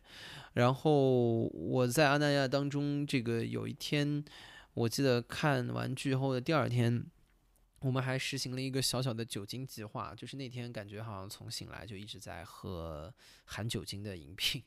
然后在也这也可能为什么我觉得那两天比较快乐的原因吧。然后就是一直保持在一个这个海边漫步和微醺的状态，还是挺快乐的。所以我觉得如果有机会的，如果有机会的话，像这样的内容。呃，其实也可以，也可以这个后面再来一起来体验一下。我始终觉得像这类的活动哈，就是地方是一方面，当然就是主办方的组织往往也会看大家的体验的质量会有一定的影响。我觉得最重要的还是说人，看有没有一群好玩和有趣的人来到这里，大家在这里呃能不能找到一些同好，大家有一些呃碰撞出一些还挺有意思的火花啊。差不多基本就是这样吧，所以。以上呢，就是我给大家带来的这次的阿那亚现场一二三，絮絮叨叨说了一堆啊，也不知道大家爱听不爱听。那这就是啊我们的六月撕票收藏夹，谢谢，期待下个月我们的一些体验，谢谢，再见，拜拜。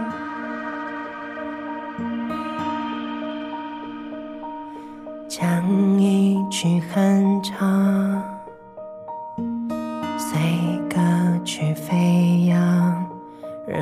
我们想象，让我们放大这世界的模样。狂热的盛夏，